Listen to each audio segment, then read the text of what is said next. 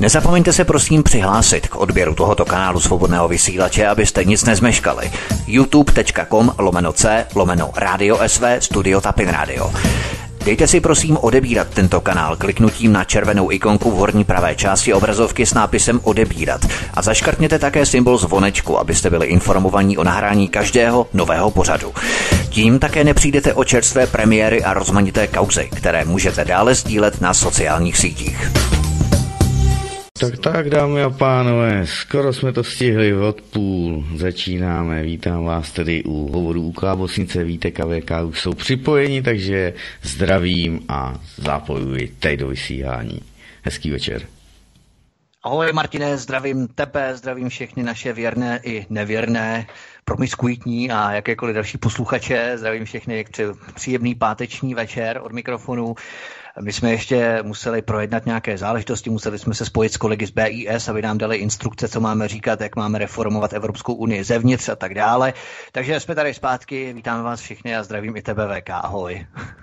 No ahoj Vítku, ahoj Martine, já vás zdravím, zase začínáme tak jako trochu pozdě, omlouváme se, ale pojedeme přes přestávku skrz Durch úplně, takže o nic nepřijdete a bude to dneska asi hodně nabitý, takže doufám, že nás nikdo nebude rušit, no a přeji krásný poslech. Je to vaše, pánové. Tak my máme nabité baterky, máme dokonce i počítače na elektrickou síť napojené, takže my se určitě nevybijeme.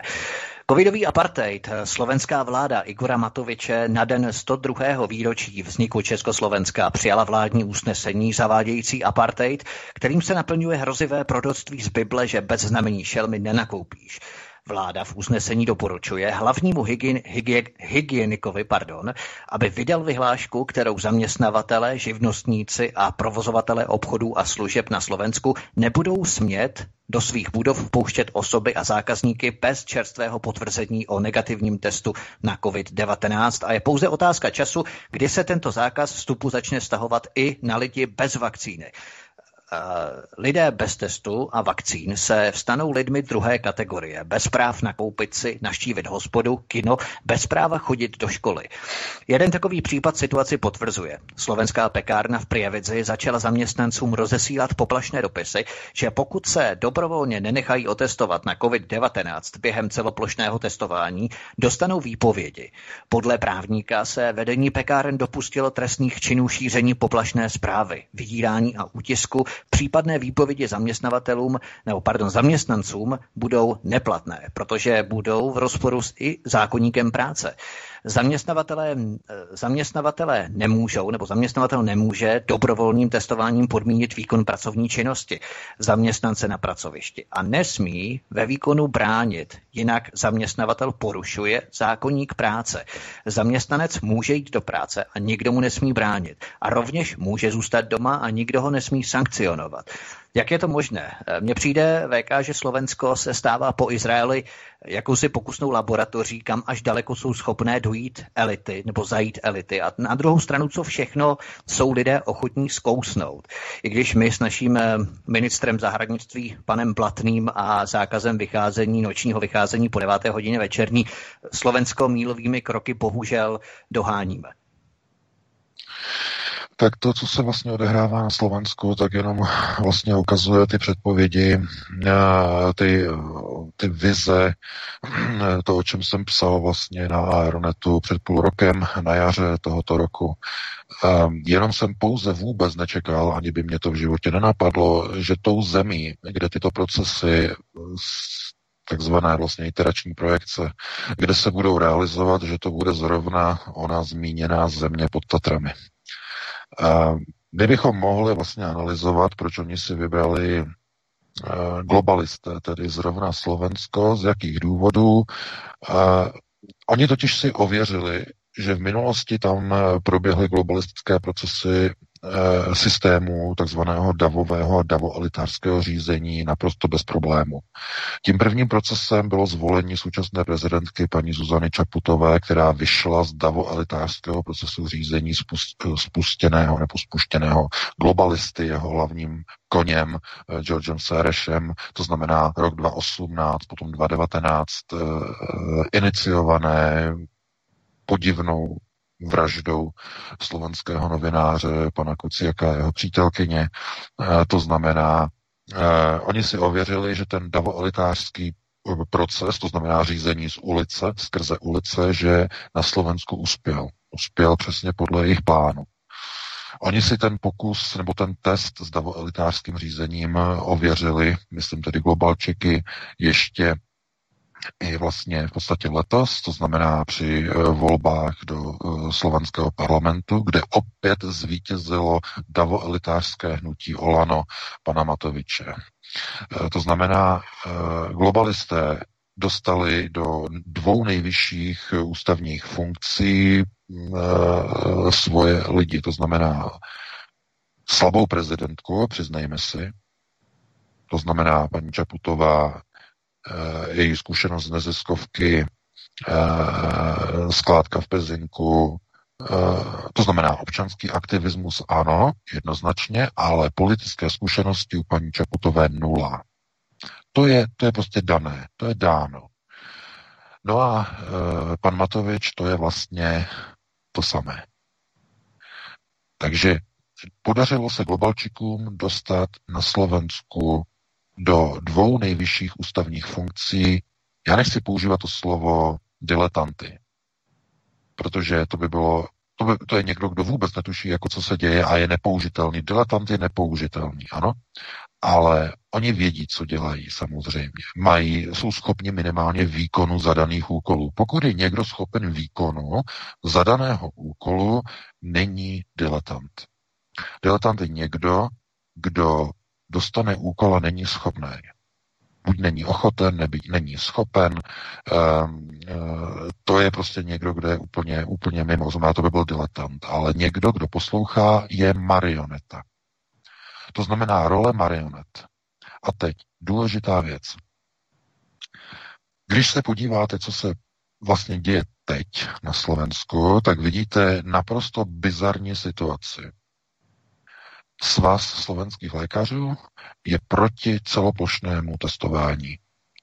Zdravotníci, zdravotnické odbory proti testování. Odborníci na epidemie a epidemiologové proti testování.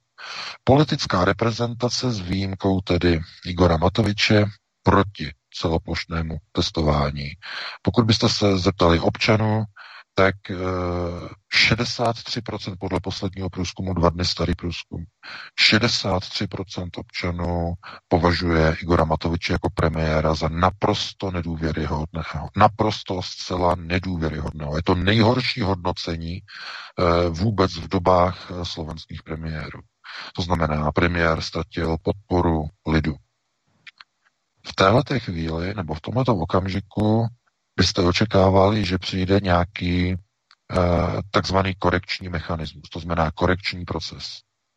Uh, politik se bude snažit teda vylepšit si své renomé, dupne na brzdu, zruší celoplošné testování, bude se takzvaně snažit uh, udělat se lepším, vykreslit se před občany lepšími, ale ono, ono to nenastává nevidíme žádné kroky, že by se šlapalo na brzdu. Naopak Igor Matovič šlape ještě více na plyn a ještě více tlačí na uskutečnění onoho monstrozního nápadu na e, dvoufázové celoplošné testování. Myslím, že tento víkend a potom další týden nebo za 14 dní, já teď nevím, mě neberte za slovo, znamená dvoufázové testování, což jsou neuvěřitelné manévry. Dneska přišla informace slovenská prezidentka paní Čaputová měla jednání eh, s představiteli generálního štábu slovenské armády a dozvěděla se, že připravenost armády na provedení testu, který má začít už zítra ráno, je pouze 60% připravenosti. Eh, proto prezidentka měla v této chvíli udělat jednu věc. Měla jako vrchní velitelka ozbrojených sil Slovenské republiky vydat rozkaz, přímý rozkaz ke stažení všech slovenských vojáků zpátky do kasáren a zastavení, tím by došlo k zastavení tohoto šíleného celoplošného testování. Ona to neudělala. Ona to neudělala. Ona na místo rozkazu pouze požádala vojáky, aby zvážili to rozhodnutí, že od pondělí budou vojenské hlídky ve, ve slovenských ulicích a slovenských městech kontrolovat lidi a rozdělovat lidi na dvě kategorie lidí. Na ty, kteří testy mají, kteří se budou moci volně pohybovat po ulicích a na ty, kteří testy nemají a kteří teď budou za to nějak sankcionováni. E, toto, pokud k tomu dojde v pondělí, já o tom píšu vlastně eh, v tom posledním článku, teď na Aeronetu, teď vyšel před chvílí. Eh, konzultovali jsme tu věc s naším právníkem a on to zhodnotil, protože i jeho to vlastně z profesního rámce velice zajímá. Tak on přišel na to, že slovenská vláda, pokud by dala ozbrojeným silám tento mandát a ozbrojené síly by se podílely na rozdělování skupin slovenských občanů na dvě kategorie, tak armáda Slovenské republiky i vláda v čele s premiérem by se dopustili mezinárodního trestného činu, který je ukotvený i ve slovenském trestním zákonníku. Došlo by k trestnému činu apartheidu a diskriminace skupiny osob podle trestního zákona paragrafu 424a odstavce trestního řádu. To znamená, prezidentka měla dneska šanci zabránit eh, de facto krizové situaci, kdy od příštího pondělí bude armáda Slovenské republiky, vláda, premiér konat v rozporu jak tedy s tímto jmenovaným slovenským zákonem, tak i v rozporu s mezinárodními právy. Protože bude od pondělí rozdělovat svůj národ na dvě skupiny obyvatel. Skupinu obyvatel s plnými občanskými právy, to znamená obyvatele, kteří mají certifikát o tom, že se zúčastnili celoplošného testování, a druhou skupinu osob se zmenšenými a omezenými občanskými právy, kteří se testu a onoho celoplošného testování, ať už z jakýchkoliv objektivních či subjektivních důvodů nezúčastnili. Tím bude naplněná podle právníka skutková podstata spáchání trestného činu apartheidu a diskriminace skupiny osob podle trestního zákonníku paragrafu 424a slovenského trestního řádu. Takže co to znamená? To znamená, že vláda na Slovensku dostala nějaký úkol od globalistů i za cenu vlastního vystavení se trestnímu stíhání provést operační úkol testu, laboratorního testu na pěti milionech zkušebních subjektů, celoplošného testu, testování Slováků na přítomnost SARS-CoV-2 my se samozřejmě dostaneme uh, během naš, našního pořadu ještě i k dalším věcem, k dalším záležitostem, ale budeme tady probírat uh, samotné ty testy a uh, jejich kvalitu a tak dále a tak dále. Ale tohleto, co probíhá na Slovensku, jenom ukazuje, že tyto zmíněné marionety, které jsou vlastně v hlavních řídících rolích, znamená premiér a prezidentka, de facto jdou jakoby k tomu útesu, ze kterého jsou nuceni nebo motivováni, aby skočili. To znamená, plní zadanou úlohu, i když je to naprosto zlikviduje na politické scéně a rovině. Igor Matovič bude čelit eh, vyslovení nedůvěry své vládě, bude na něho vyvíjen obrovský tlak, eh, je pravděpodobné, že to položí, že sám složí rezignaci, ale tímto daleko, nebo tímto zdaleka a zdaleka nebude končit. A to z toho důvodu, že eh, to vlastně, jakým způsobem se testuje a jakými produkty se testuje, je naprosto alarmující, je to něco neuvěřitelného. My jsme začali zajímat eh, samozřejmě o ty testy, nakoupené testy o společnosti SD Biosensor od jeho korejské společnosti. My se k tomu ještě potom dostaneme eh, v druhém segmentu, ale tohleto, co eh, vlastně se ukazuje na Slovensku, to znamená ona snaha o rozdělování lidí na dvě skupiny osob, je naplnění skutkové podstaty zcela jednoznačně uh, apartheid a diskriminace skupiny osob. Zcela jednoznačně.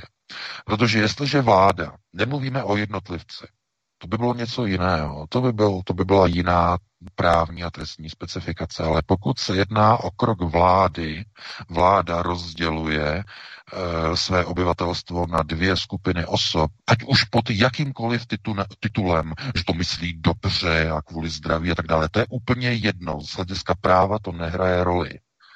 To znamená, pokud rozděluje obyvatelstvo na, to, na tu část, která má plná občanská práva, a na část druhou, která má výrazně a brutálně omezená občanská práva, tím se dopouští trestného činu apartheidu.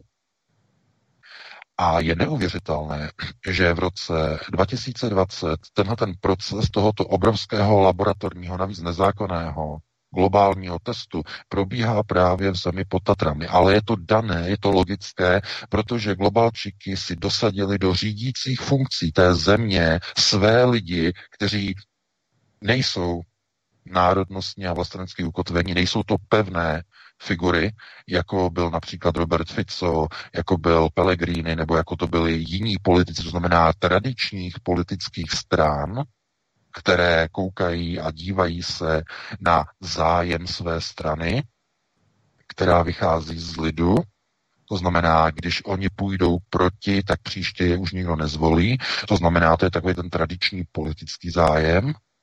Tak když se podíváte na lidi, kteří takzvaně vyšli z davoelitářského řízení, tak ti nejsou povinováni vůbec k nikomu, dokonce ani k vlastnímu hnutí. Ani k tomu hnutí Olano není pan Igor Matovič nějak vázán. On dostal úkol provést test a za každou cenu i přes mrtvoly, přes odpor všech odborníků, lékařů, združení sester a zdravotníků, úplně přes veškerý odpor všech, takzvaně přes mrtvoly, provést celoplošný test za každou cenu, i kdyby to mělo vést k pádu slovenské vlády. To znamená za každou cenu. Někdo by řekl, to je cesta sebevraha politického sebevraha. Ale ne. Tohle to je úkol, který Igor Matovič dostal zadaný. On ho má provést. A proto vidíte, že ani prezidentka, eh, protože nemá samozřejmě politické zkušenosti, tak do toho nehází vidle. Ona by mohla okamžitě ten proces zastavit. Kdyby to byl kádr, který by byl vlastně v podstatě zvolený řekněme, eh, z jiných než davoelitářských procesů řízení.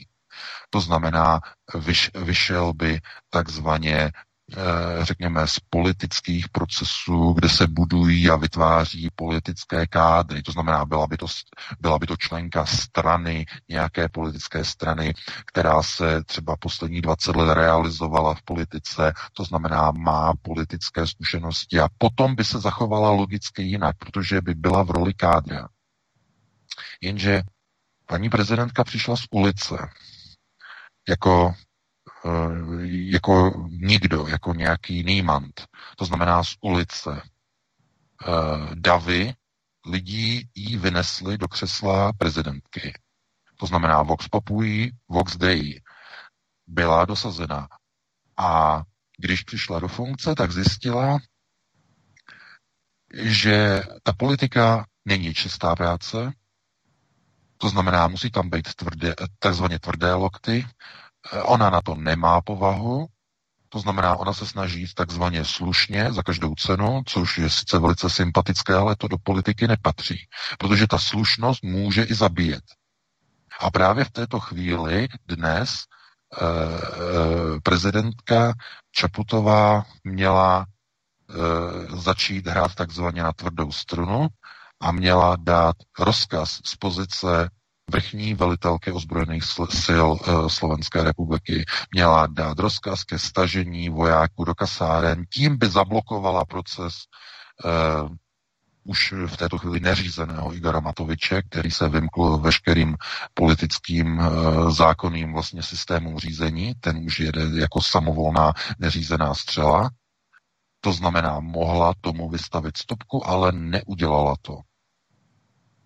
To znamená, že tam na tom Slovensku nebude bráněno dokončení minimálně té první fáze globálního testu.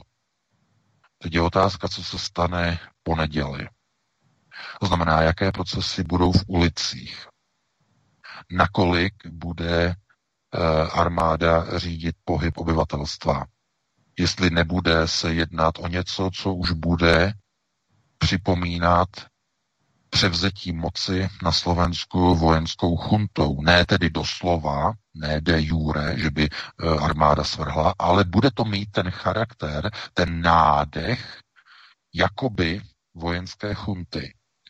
Protože si všimněte, že to plošné testování na Slovensku nemá pod svojí dikci civilní e, sbor policie, to znamená policie Slovenské republiky. Ne. Má to pod svojí dikcí armáda. Armáda Slovenské republiky. To, zna, to je velice nebezpečný proces, protože v této chvíli to znamená, že e, vlastně kontrolu nad tím celoplošným testováním přebírá vojenské těleso, vojenské řízení. Že vůbec něco takového je možné v demokratické zemi, e, nad tím nám v redakci zůstává rozum stát. A to je, to je něco neuvěřitelného.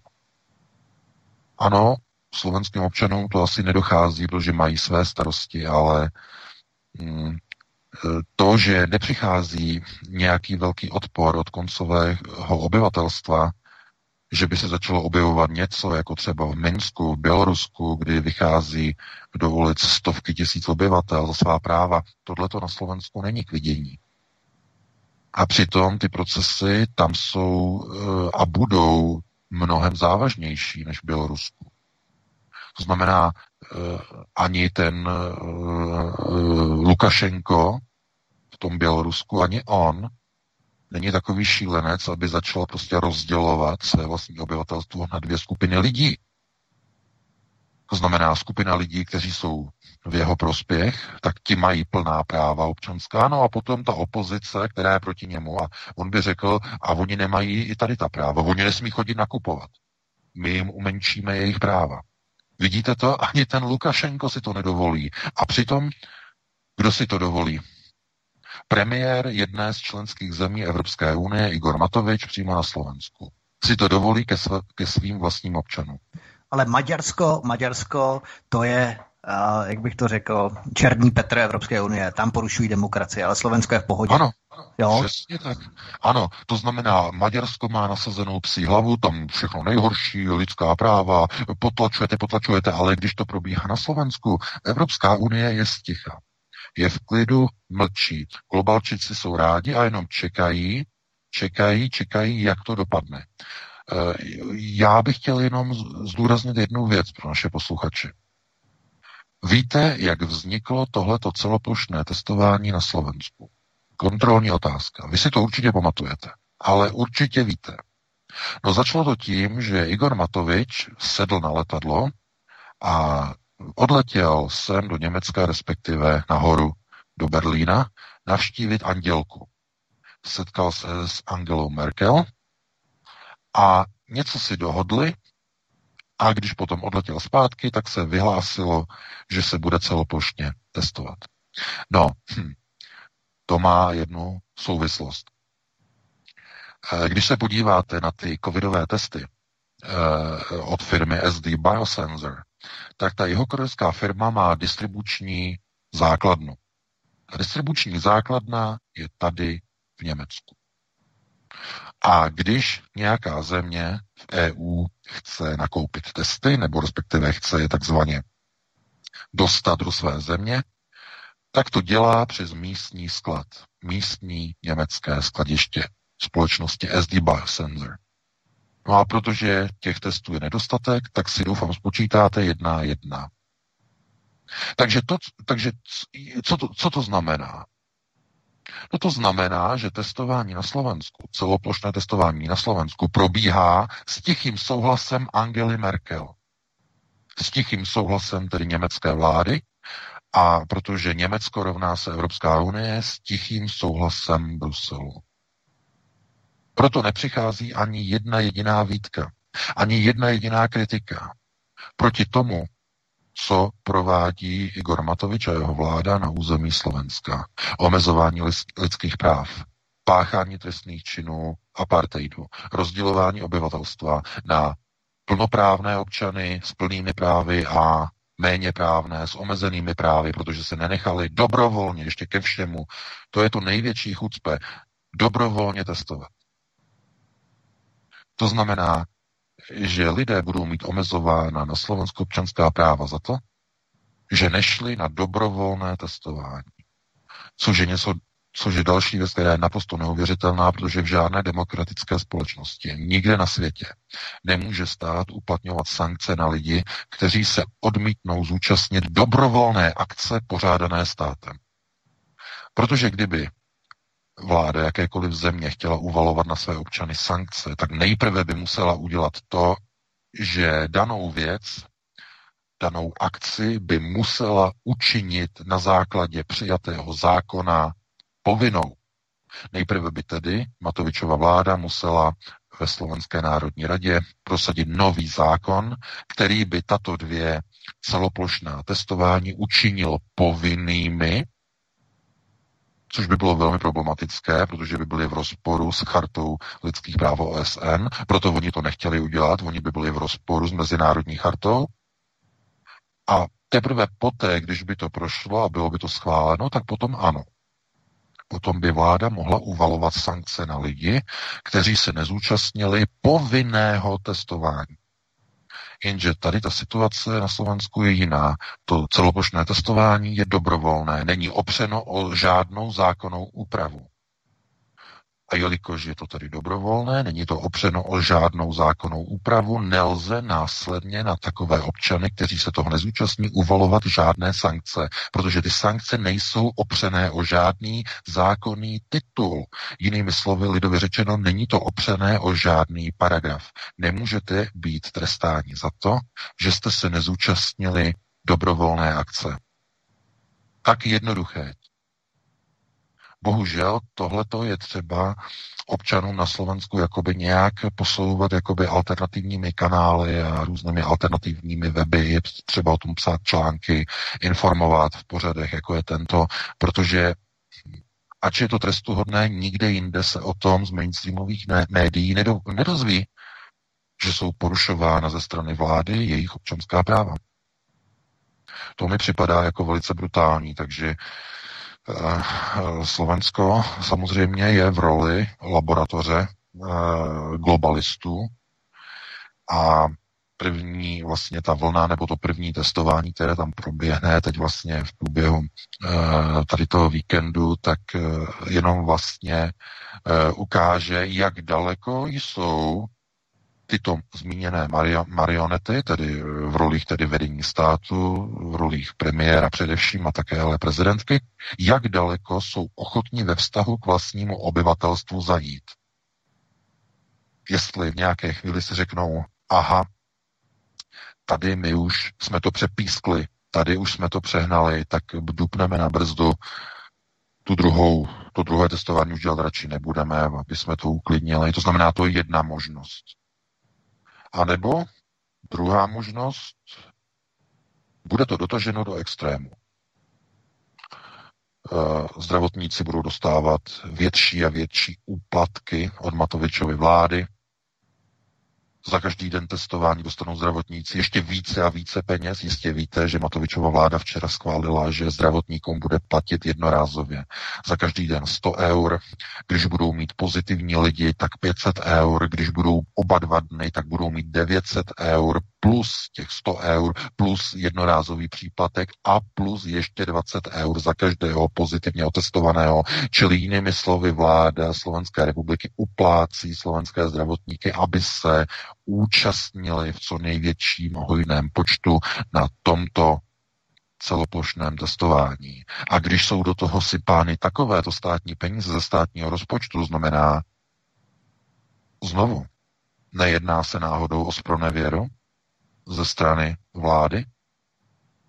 Je možné uh, z pohledu ze stanoviska vlády uplácet zdravotníky, skvalovat jim za to, že se budou účastnit eh, jakéhosi plošného testování a platit jim mimořádné prémie, mimořádné případky a dokonce i odměny za každého pozitivně nalezeného a otestovaného člověka?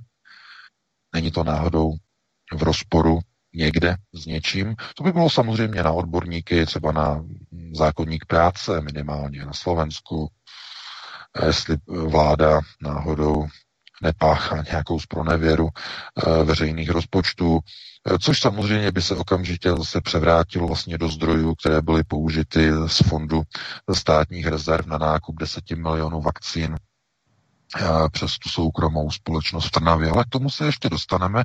Takže já bych vlastně první část tady toho našeho povídání o Slovensku vlastně uzavřel, předal bych ti slovovítku a Eh, pustili bychom se do dalšího, ale opět ještě stále na Slovensku umístěného tématu. My se VK podíváme právě ohledně té firmy SD Biosensors, o kterou eh, si zmínil v prvním vstupu, protože to je velmi důležité. Na Slovensku se bude už tedy o víkendu provádět plošné testování obyvatelstva na COVID-19 antigenními testy, které do této chvíle neschválil Slovenský státní ústav pro kontrolu léčiv. A firma SD Biosensors nemá na Slovensku ani jeden schválený produkt související s diagnostikou COVID-19 a koronavirových stěrů. Antigenní test má pouze udělenou výjimku od Světového, Světové zdravotní organizace jako prostředek nouzového použití a nikdo tak nenese zodpovědnost za jeho spolehlivost, účinnost, nezávadnost, funkčnost a hlavně pravdivost informací a parametrů uvedených v uniklém příbalovém letáku. Na něm není ani uveden držitel registračního rozhodnutí, protože žádný neexistuje. To je velmi důležité. Já si myslím, že právě to bychom měli probrat v následující sekci, čeho jste dotkl, vlastně upozornil si, přeznamenal si, eh, čemu se budeme věnovat eh, v další kapitole, protože to se propojuje právě s tímto eh, covidem 1984, když tedy plynule přejdeme do třetí kapitoly, které spojíme a milí posluchači na YouTube, to budete mít v rámci časového označení spojené, tyto dvě kapitoly, druhou a třetí. Totiž Příbalový leták antigenních testů, se, se kterými se celoplošně testuje na Slovensku, obsahuje zarážející nesrovnalost. Jeho korejský výrobce SD Biosensors totiž v letáku upozorňuje, že testy jsou určeny pouze pro pacienty s prokazatelnými příznaky onemocnění COVID-19 a důrazně potom také upozorňuje, že testy neumí potvrdit nebo vyloučit onemocnění, slouží jenom pro klinickou referenci. Výrobce upozorňuje, že nejde o diagnostický přípravek k určení onemocnění, ale pouze o referenční nástroj pro určení rodiny virů SARS všech druhů. Testovací sada totiž označuje pozitivně i ty lidi s kmenem SARS urbany z roku 2003, který může být, kterým může být světová populace už dávno promořená. To znamená, že to k onomu plošnému testování během eh, tohoto i příštích víkendů, čili v podstatě jde o to označit jako pozitivní co nejvíce lidí a stupňovat marketing covidu, hrotit, hysterizovat. O to jde asi v první řadě i v rámci toho, protože, jak jsme řekli, jak jsme uh, zdůraznili, pozitivně budou testovaní i ti lidi na jiné, jinou rodinu těch koronavirů, KORV, eh, KOV, SARS, KOV, nemocí. Takže to je vlastně to důležité. No ano, je to velice zásadní, protože eh, na Slovensku chtějí vlastně používat, eh, nebo jsou nakoupeny, že jo, eh, testy v počtu 10 milionů kusů od této jeho korejské společnosti.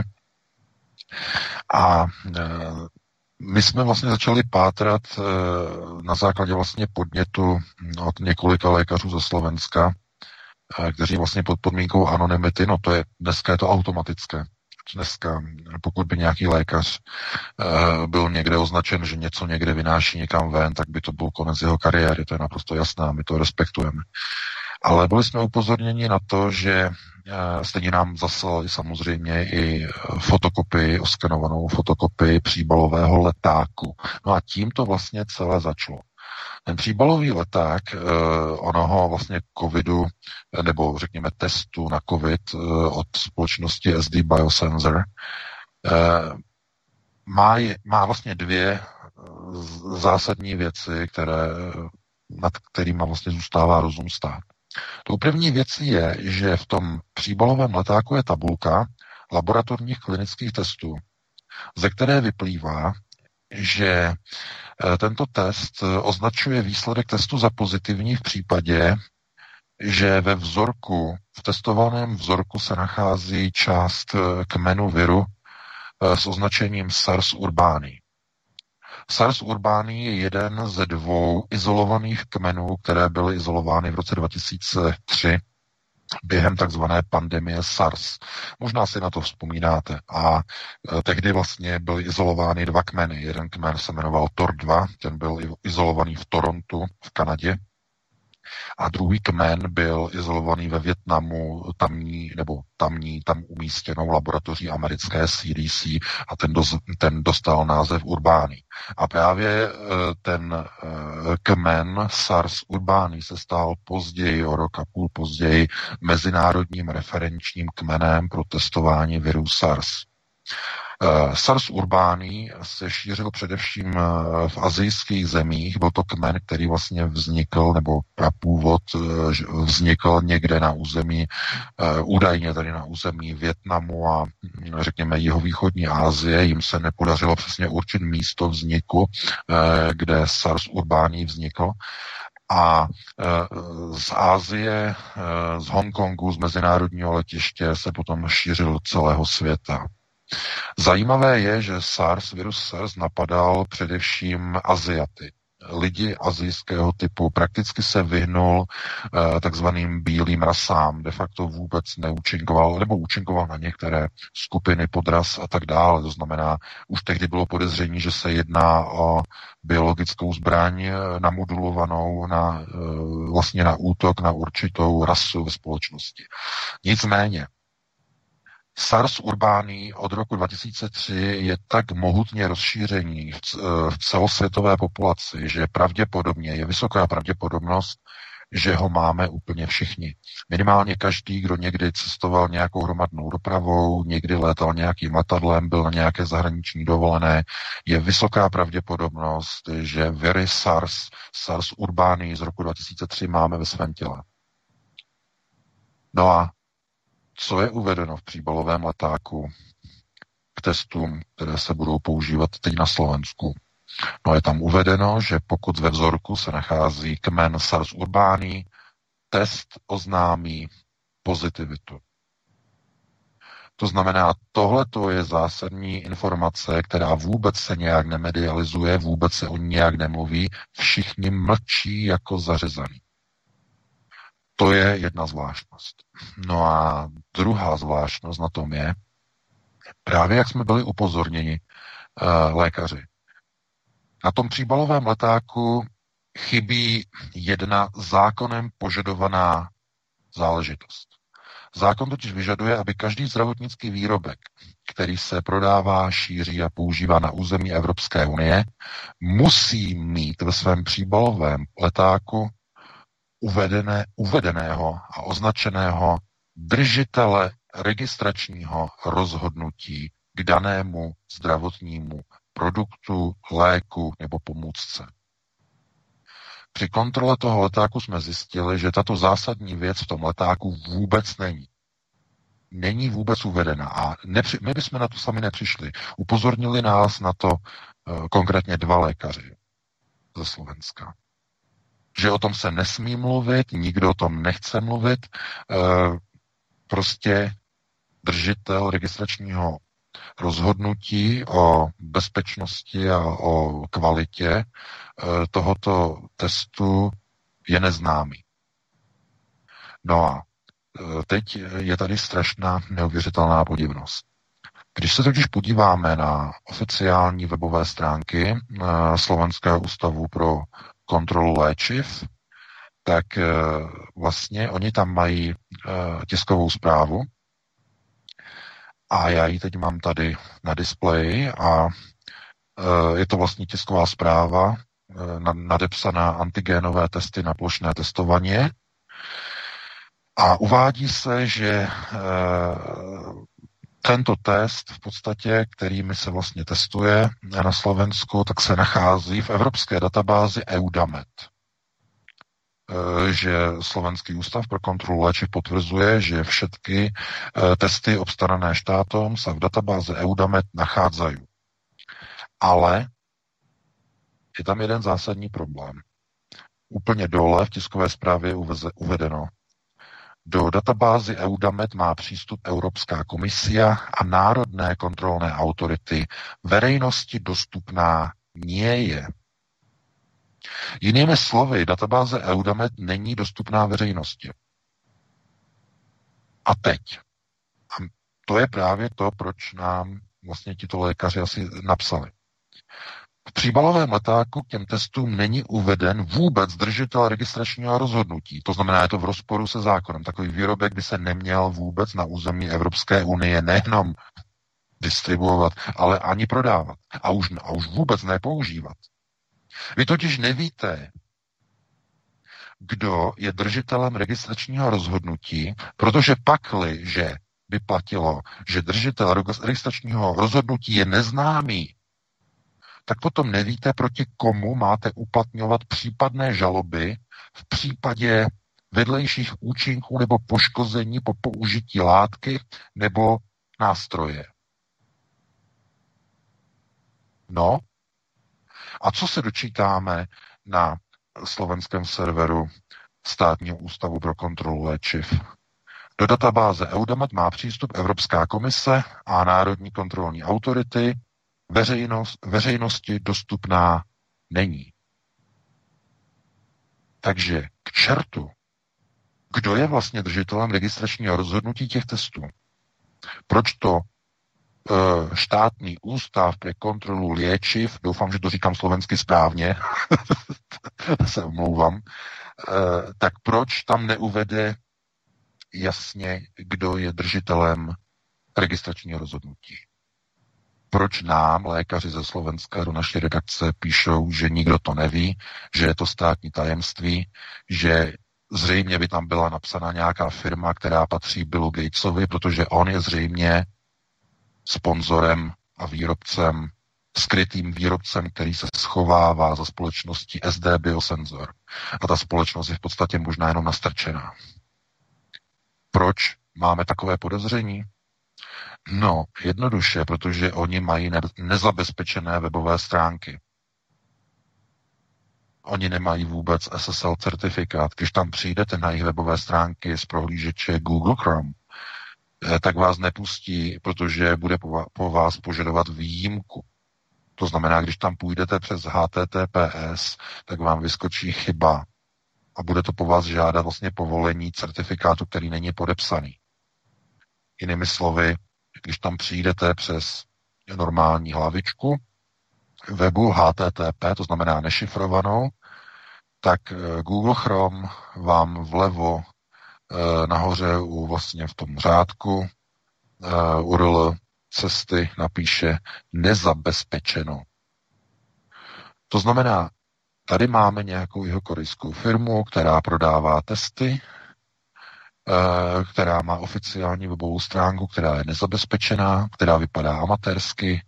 Eh, to znamená, když tam jdete přes zabezpečení, tak vám vyskočí, že tam není certifikát bezpečnostní. Když koupíte od nich testy a oni vám přijdou, vy, od, vy roz, rozevřete krabici, vy se podíváte do příbalového letáku a vy tam zjistíte, že tam není uveden ani, ani držitel registračního rozhodnutí v EU, když se podíváte na webovou stránku společnosti Biosensor, nikde tam není uvedeno, kdo je držitelem registračního rozhodnutí daného produktu, který je nabízen, ale je tam na velké stránce obrovská, obrovský obrázek, obrovský banner, mohutný, že tento výrobek je, eh, má udělenou výjimku od Světové zdravotnické organizace na základě uh, takzvaného, nebo oni tomu říkají WHO Emergency Use Listing. To znamená WHO EUL. No a co to je? No to je seznam, eh, řekněme, látek, materiálů, vakcín a testů, eh, které mají udělenou od Světové zdravotnické organizace výjimku na, na to, že nepotřebují žádné registrace a tudíž nejsou uvedeny v příbalových letácích informace o držiteli registračního rozhodnutí. Tím je to zodpovězeno. Záhada vyřešena. To je ten důvod. To je ten důvod, proč Slovenský ústav pro kontrolu léčiv e, mlží a neuvádí, kdo je držitelem registračního rozhodnutí daného testu.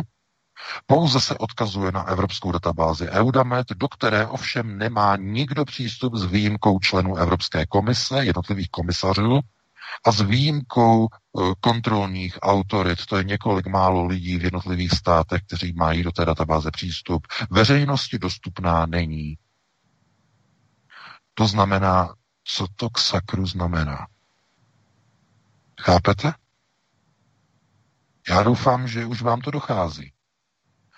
Kdyby totiž společnost Biosensor měla evropskou registraci, což trvá poměrně dlouhou dobu, to znamená, mohla by být eh, ten produkt by mohl být, vlastně ta, ten test by mohl být vlastně používán ve všech 27 státech Evropské unie tak já vám garantuju, že už by to dávno se tím společnost Biosensor na svých nezabezpečených webových stránkách chlubila ještě většími banery, než se chlubí, chlubí teď eh, těmi, těmi tou výjimkou od eh, Světové zdravotnické organizace. Nic takového tam není. My jsme procházeli, ještě dneska jsme procházeli web, nikde na webu Biosensoru není uvedená informace, že by tyto testy tento konkrétní test, že by měl jakoukoliv registraci, já tím říkám naprosto jakoukoliv registraci. Ani evropskou registraci, ani nějaké konkrétní země nemá, dokonce ani jeho korejskou registraci. No a to je to největší chucpe. Kdyby měl registraci pro použití aspoň v Jižní Koreji, tak eh, by tam měl uvedenou registraci, eh, protože eh, registrace v Jižní Koreji je uznávána mnoha vlastně azijských zemích, to znamená i pro Čínu by to fungovalo a tak dále, tak dále. To znamená, oni by se tím pochlubili, ale není tam nic. Ten test má pouze od Světové zdravotnické organizace udělenou výjimku, že nemusí mít žádnou registraci. No a aby to nebylo tak divoké, tak jediné, co si společnost Biosensor v podstatě v Evropě za 500 eur, stojí to 500 eur, že jo, to zase není tak velká částka, eh, tak oni si nechali udělat eh, něco, co určitě všichni znáte, a to je takzvaný CE mark. To znamená prohlášení o schodě. Když si koupíte nějaký výrobek, jakýkoliv na území Evropské unie, a obrátíte si ho na druhou stranu, nebo ze zadu se podíváte na výrobní štítek třeba na ledničce nebo na mobilním telefonu na zadní straně, tak tam jsou dvě písmenka CE. Taková CE, CE. No a to je vlastně prohlášení o schodě. A to je jediná věc, kterou si za 500 eur společnost Biosensor nechala udělat v Evropě protože je uvedená, že je držitelem CE marku, to znamená CE značky, pro balení tohoto výrobku.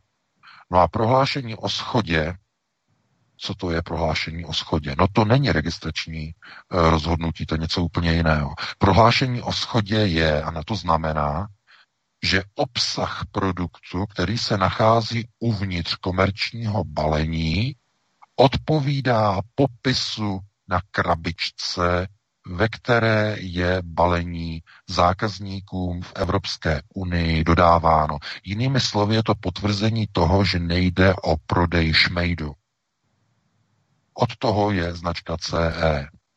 Je to garance toho, že když na krabičce je napsáno, eh, že je to mobilní telefon, eh, který má paměť 8 GB, eh, já nevím, má SD, má 128 GB, má tak velký a tak velký displej daného typu, daného typu a tak dále, že to opravdu je pravda, že to platí, že vy, když si ten produkt koupíte a otevřete krabičku, takže opravdu ten, to zařízení ty parametry má.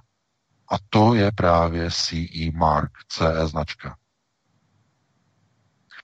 Já se obávám, protože samozřejmě mnoho lidí vůbec netuší, co jsou to takzvané klinické nebo říkají zdravotnické registrace nebo takzvaná eh, rozhodnutí o registraci vlastně eh, medicínského materiálu a tedy jednotlivých léků a materiálu medicínského. Ale to je něco samozřejmě úplně jiného, protože ta medic, nebo řekněme takzvaná ta registrace, tedy léků a pomůcek zdravotnických, eh, vlastně probíhá nebo podléhá zkouškám a podléhá zkouškám funkčnosti a také zkouškám nezávadnosti. To je to zásadní. To znamená, to je něco úplně jiného, než je značka CE. No a nejhorší na tom je, že uh, jak jsme právě dostali do redakce tu informaci od pána vlastně z Bardějova, Eh, tak on vlastně po podstoupení toho testu měl pocit, eh, že mu vlastně po zasunutí té špejle v tom nosohltanu jako něco zůstalo. A že ten pocit jako získal asi dvě minuty po vytažení té špejle. To znamená, je to, je to pocit, nic mu tam nezůstalo, jo? to je jasný, že mu tam nic nezůstalo, protože ten pocit se jako vygeneroval až asi o dvě minuty později, ale uh, podle lékaře, tedy, kterého jsme kontaktovali a nám radí v redakci vlastně tady s těmi zdravotními otázkami, tak e, vlastně pojal podezření, že se jedná tedy o e, akutní nebo prudkou alergickou reakci na nějaké umělé e, látky nebo nějaká vlákna, která se nacházejí vlastně na špičce té špejle v té buničině Pakliže ta buničina není úplně přírodního charakteru, ale je syntetická nebo má nějaká syntetická vlákna, někdy se tomu říká jako čínská, eh, jako čínská vata. No, čínská vata se používá v průmyslu, eh, je tam vlastně směs eh, buničiny, myslím 50% a zbytek jsou umělá polyesterová vlákna, která vyvolávají reakce alergické. No a jelikož, a teď jsme u toho, jelikož tento jihokorejský výrobek má neznámého držitele registračního rozhodnutí, tak není jasné, jestli ten výrobek je zdravotně nezávadný, protože je velké podezření, že vůbec neše, neprošel klinickými zkouškami. A protože neprošel, nemá tudíž logicky na příbalovém letáku uvedeného držitele registračního rozhodnutí. A z toho důvodu se s tím dělají tajnosti a Slovenský ústav pro kontrolu léčiv eh, v tiskovém prohlášení jenom říká, že to je všechno v pořádku, ale že tam nikdo jiný přístup nemá, než eh, členové Evropské komise a několik vybraných lidí, který byste asi spočítali na prstech jedné ruky v každém státě. Takže musíme jako tomu věřit, že to je všechno v pořádku. No, to v pořádku rozhodně není.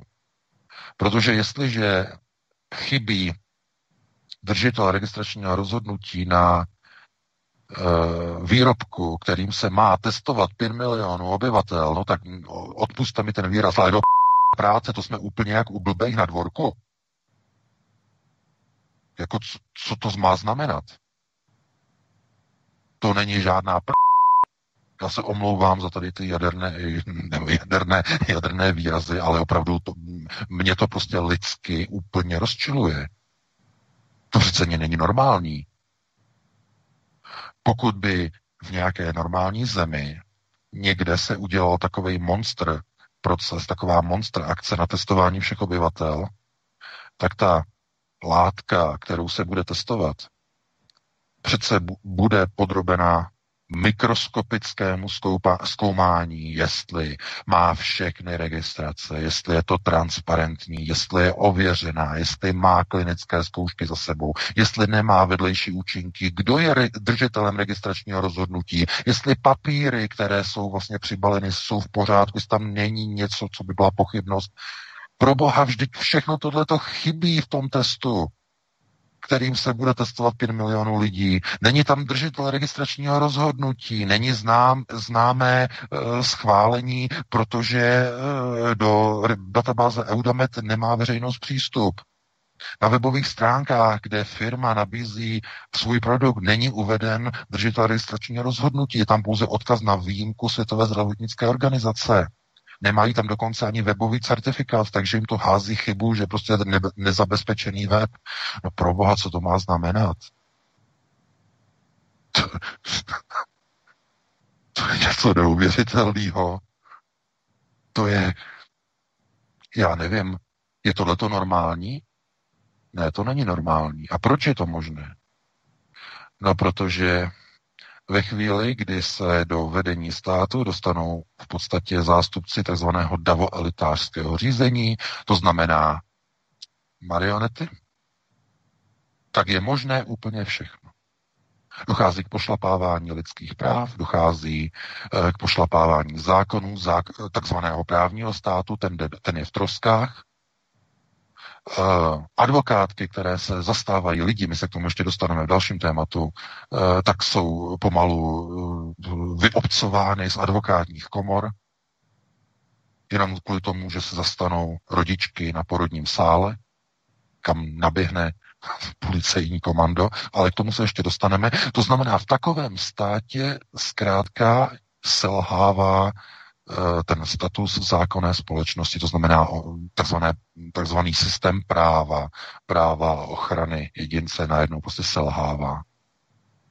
No, tohleto eh, by asi někomu mělo opravdu zatrnout, protože eh, způsob třeba, jakým vlastně to velmi netransparentní výběrové řízení skončilo, kdy malá firmička z Trnavy vyhraje tender za 44, téměř 44 eh, milionů eur na dodávku 10 milionů vakcín, když je naprosto jasné a je prokazatelné, eh, že manželka pana premiéra Matoviče a jejich dvě děti chodí do školy a eh, manželka seděla dva roky ve školní radě soukromé školy kterou provozuje společnost stejného člověka, stejného trnavského podnikatele, který právě dostal tento tender od pana Matoviče na nákup 10 milionů vakcín. V demokratické společnosti by to bylo považováno za tak obrovský střed zájmu, že by okamžitě následovala rezignace a zřejmě i vyšetřování. Kdyby to bylo v Americe, okamžitě by na to vlítla FBI, vyšetřovala by se korupce, spiknutí, konspirace a tak dále a tak dále. Víte, ta demokracie je vždycky v nějaké chvíli eh, vystavená a podrobena testu, jestli ti lidé si tu demokracii zaslouží. Vždycky. Oni to vždycky zkusí. Na gojím. Vždycky. Globalčiky se nezastaví. Oni mají svůj plán. To znamená vytvoření nového světového řádu. Ale to není jako tak, že se natřou na nové barvy jednotlivé jednotlivé, já nevím, partaje a že se sloučí všechno a hranice se rozpustí. Ne, ne, ne, ten nový světový řád. To jsou jenom takové ty fazóny, jo? to jsou ty fazóny, které jsou vidět jako zvenku. Ale ten nový světový řád znamená, že dojde ke změně společenského systému. Ze systému svobody na systém nevolnictví, neofeudalismu. Už před několika lety jsem o tom psal v té knize Human ex machina. Systém neofeudalismu, to znamená novodobého nevolnictví. No a co teď vidíme na tom Slovensku? Nevolnictví je, nemož, je, je situace, kdy nemáte dovoleno se pohybovat. No a co chtějí na tom Slovensku udělat? No když nebudeš mít ten papír, ten certifikát o tom testu, nesmíš vycházet z domu. Stáváš se novodobým nevolníkem.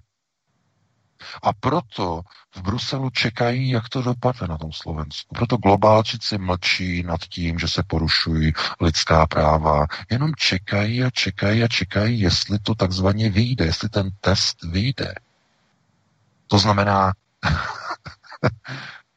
to je to je přesně ta situace. To znamená, vy máte nějaká občanská práva a budou vám omezena. A tím, že se rozdělí společnost podle apartheidového klíče na ty, kteří budou se moci pohybovat, ti hodní, ti dobří, ti poslušní, co mají testy, a potom ta druhá skupina, ti zlí, špatní, nebezpeční, kteří testy nemají, no tak ta druhá skupina bude zavřená, bude, má, bude mít omezená přístupy do podniků, do škol, do zaměstnání, do obchodu, tam, tam, tam, tam, tam. Od baráku se bude moci vzdálit jenom na nějakých pár metrů, párkrát za týden, nebo si jednou za týden nakoupit, nebo takhle. To znamená omezení těch práv. Tím vzniká apartheid, ale z pohledu nového světového řádu vzniká nové společenské zřízení neofeudalismu, novodobého nevolnictví. Na rozdíl od toho původního nevolnictví, kdy stěhování obyvatel z venkova do měst eh, tomu bránila šlechta, protože potřebovala, aby lidé na venkově pracovali na polích, takzvaná robota, tak tohle de facto se znovu vrátí, ale trochu v jiném kabátu. Vy se nebudete moci nikde pohybovat ani se stěhovat, protože vás ani nepustí, abyste se nastěhovali do baráku, když nemáte test do nového nějakého bytu, nepustí vás. Protože dokud nebudete se nechat testovat, dokud se, od, ne, dokud se budete odmítat testovat, dokud nebudete mít vakcíny, až budou vakcíny k dispozici, tak oni vás izolují na jednom místě a udělají z vás nevolníka, novodobého nevolníka. To znamená, nebude to spojené s robotou, ale s neschopností se pohybovat kvůli tomu, že oni vás nebudou chtít bez vakcín a bez testů nikam pustit. To znamená, pokud se mluví o takzvaném velkém resetu, takzvaný Great Reset, tak jeho produktem má být právě model neofeudalismu. A ten neofeudalismus je v pouze přechodovou fází. Eh, v jeho konečném důsledku je to společnost, která je otrocká.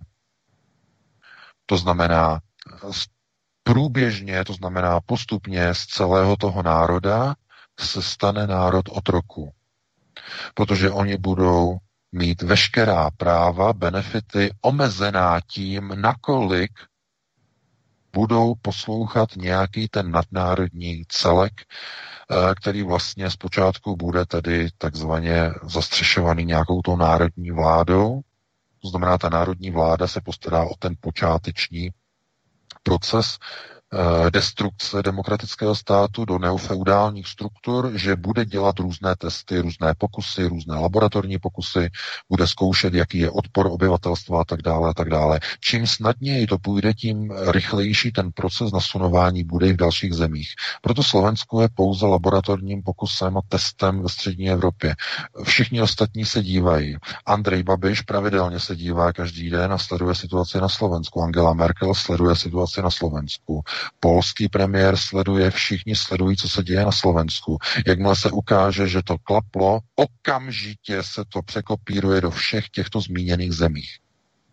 Možná jste zaregistrovali, že eh, v České republice, my se k tomu ještě dostaneme, přišel nový ministr, pan Blatný, ministr zdravotnictví, okamžitě na Babišově serveru i dnes CZ o půlnoci, přesně minutu po půlnoci ze včerejška na dnešek vyjel článek, Eh, administrator mě hned upozorňoval, že se jedná o pokusný balónek. Eh, vyšel článek, eh, který navrhuje od jednoho odborníka, byl tam s ním rozhovor, že v České republice by měl být vyhlášený totální lockdown na čtyři týdny, totální zákaz vycházení na čtyři týdny a potom, že prý už by, by bylo jenom dobře po těch čtyřech týdnech. Takže už je to tady, dámy a pánové. Oni čekají, oni čekají netrpělivě, jak to dopadne na tom Slovensku. Nemyslete se, oni se nezastaví. To nejsou marionety jenom v Bratislavě, ne. To jsou v Praze, nad Jámou Mahrálu, Babišova vláda. To je v Polsku, to je všude, to je tady v Německu, všude. Všude jsou marionety do Sion. Čekají na povel. Jakmile přijde povel na Slovensku to klaplo, na Slovensku to dopadlo, okamžitě kopírujte proces do svých zemích. Příkaz z Londýna, okamžitě. E, další signál. Konec, zákaz Vánoc. To je novinka. Chtějí zakázat Vánoce, to znamená škrtnout že nějaký Ježíšky tohleto okamžitě, protože chtějí, aby byly izolovány tradiční křesťanské svátky. Mimochodem, na Slovensku už se jim to povedlo. Tam uh, Matovič zakázal lidem chodit do kostelu. A lidé na Slovensku ani nepípli. Takže pozor, ten proces je velice brutální. Oni nesnáší Krista samozřejmě. Eh, Dům Sion nenávidí Krista prostě tak, jak, jak se ani nedovedete představit. To je její hlavní nepřítel. Ale proto všechny symboly, které jsou připojené nebo spojené s křesťanstvím, představují pro ně hrozbu. Proto, proto oni okamžitě skočili vlastně na eh, kostely na Slovensku a bohoslužby, že se nesmí pořádat v kostelech na Slovensku. Slováci to je i v Česku, Peka, to je i v Česku. No samozřejmě, samozřejmě, ale... Uh, nesmí, nejdřív nesmí zpívat. Já vím, ale to zpívání to je pouze jako religiozní záležitost, ale na Slovensku přímo jako zakázali přímo jako chodit prostě do těch kostelů. To je prostě, eh, to je ten, ten laboratorní scénář. To je úplně něco neuvěřitelného. No a eh, právě se vlastně sleduje, nakolik ti lidé ta společnost bude tomu odporovat. Nakolik? Jestli ten odpor bude značný, anebo se těmto marionetám podaří ten odpor zlomit, rozlámat. Proto eh, všechno to, co se právě odehrává teď na Slovensku, je to klíčové pro vývoj situace v celé Evropě. Proto všichni na alternativě by se teď měli dívat na Slovensku. Tam je totiž teď hlavní centrum veškerého globálního řízení domu Sion. Právě teď. Oni, jim se tam povedlo mnoho věcí. Oni tam dosadili svoji prezidentku, dosadili tam svého premiéra, podařilo se jim to eh, v roce 2018 odstartovat vlastně s tím uh, novinářem zastřelením, to se jim povedlo. Takže uh, oni to tam mají takzvaně dobře nakročené z pohledu tedy globalčiku. A tohle to je pro ně generální zkouška na prosazení onoho modelu neofeudalismu v širším měřítku v celé Evropě. E, myslíte si, že takové ty signály od Gatese, že budou všichni muset mít covidové pasy, aby mohli cestovat jenom letadly? Ale prosím vás, nenechte se vysmát ty pasy budou, oni chtějí, aby byly ty pasy nejenom pro cestování letadly, ale, ale i vlaky, i autobusy. A nejenom přes hranice, městskou dopravou, místními autobusy. Bez nich nikam se nedostanete. Do krámu. Bude tam stát nějaký člověk, bude kontrolovat elektronické covidové pasy na mobilech, bude skenovat tam nenakoupíte, tam nenakoupíte, tam nenakoupíte. Takhle oni to mají připravené, ale to je samozřejmě v rozporu s lidskými právy a oni potřebují otestovat, jestli lidé začnou řvát v této chvíli. Jestli začnou křičet. Pokud ne, tak oni zatleskají samozřejmě.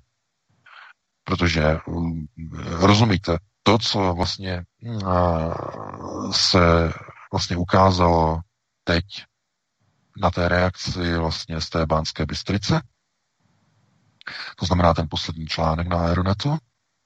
Ta správcovská společnost, eh, to je, to je, to je strašná věc.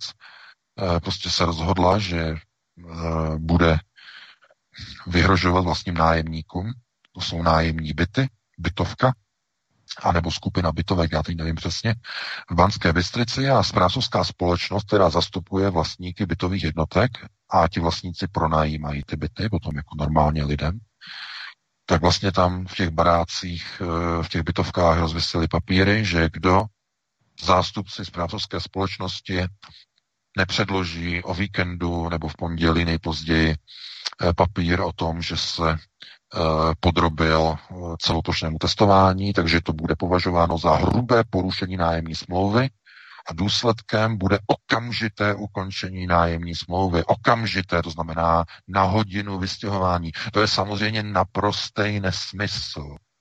A prostý nesmysl v rozporu se slovenskými zákony způsobem, že se to ani nedá prostě pojmenovat. Znovu je to v rozporu se stejným zákonem, jako jsem citoval na začátku našeho pořadu.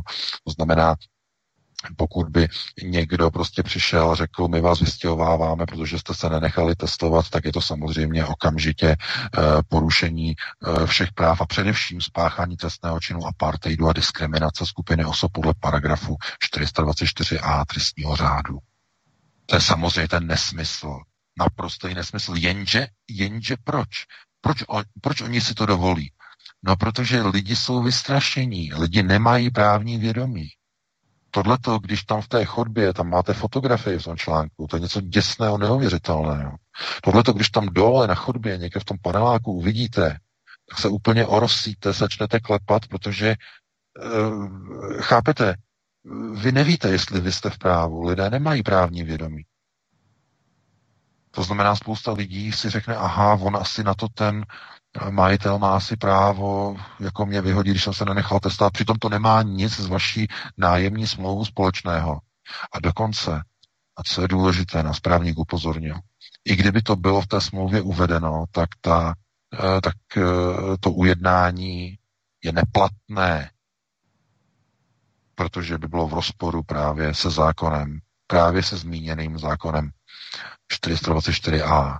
To znamená, ani na Slovensku i když se tam odehrávají strašné věci v této chvíli, ale ani na Slovensku není možné dávat někomu výpověď z nájmu na základě jeho zdravotního stavu pro Boha.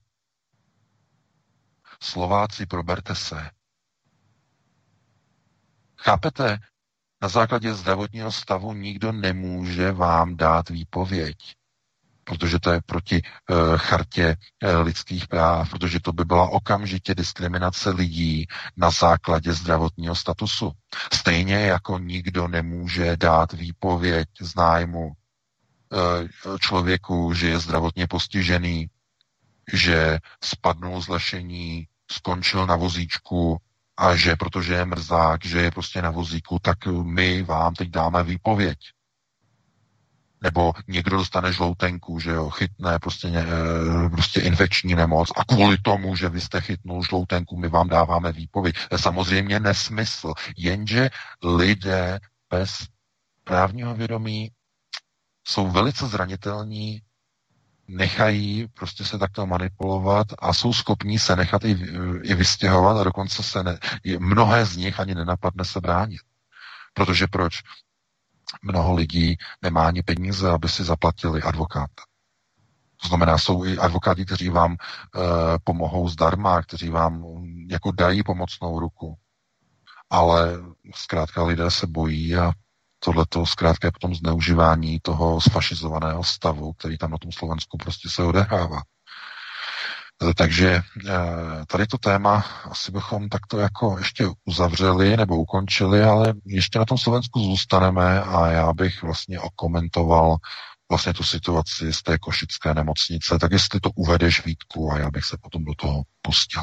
Určitě VK, protože to je právě provázané s tou Banskou Bystricí a v eh, té nemocnici Eh, v Košicích. Je to něco podobného v rámci toho skandálu v Košické nemocnici, protože ten případ možná skončí až na stole úřadu Vysoké komisařky OSN pro lidská práva v Ženevě. Mladá matka byla při porodu na sále nucená k podstoupení testu na COVID-19 za přítomnosti policie během porodních kontrakcí, které se pod stresem rodičky zastavily. Bylo jí vyhrožováno, že jí odeberou právě narozené dítě, pokud se nenechá otestovat. Po zásahu advokátky přestala nemocnice naléhat na test matky, ale druhý den chtěli lékaři šokované matce dítě znovu odebrat a strčit mu do hlavy špejly na otestování COVID-19 v situaci, kdy dítěti pár hodin po porodu může být poškozená nevyvinutá hematoencefalická přepážka. Případ splňuje parametry um, nehumánního zacházení, které si zaslouží pozornost vysoké komisařky OSN. Tohle je skutečně opravdu šok, neskutečné, neskutečný skandál. Máme VK nějaké další informace o tom případu, jak to pokračuje a vůbec jakým způsobem eh, dopadla ta advokátka? nejenom ta rodička. No, tak eh, tohleto eh, jako je něco prostě neuvěřitelného, jako v redakci nám z toho prostě jde úplně hlava kolem, protože to, k čemu došlo v Košické nemocnici, tak prostě to už je ten stav situace té sfašizované společnosti v takové míře, která je srovnatelná se stavem během okupace e, za druhé světové války. Ovšem ani ti okupanti by si snad tady to ani nedo, jako nedovolili. Já jenom velice rychle, krátce pokud posluchači ten článek nečetli. Došlo zkrátka k tomu, že minulý víkend, respektive minulý pátek, došlo v Košické nemocnici, nemocnici fakultní nemocnici, eh, k situaci, kdy tam byla přivezena nová rodička a její matka eh, o několik minut později volala eh, paní advokátce Andri, Adrianě Krajníkové, což je známá slovenská lidskoprávní advokátka, která se zabývá vlastně ochranou lidských práv.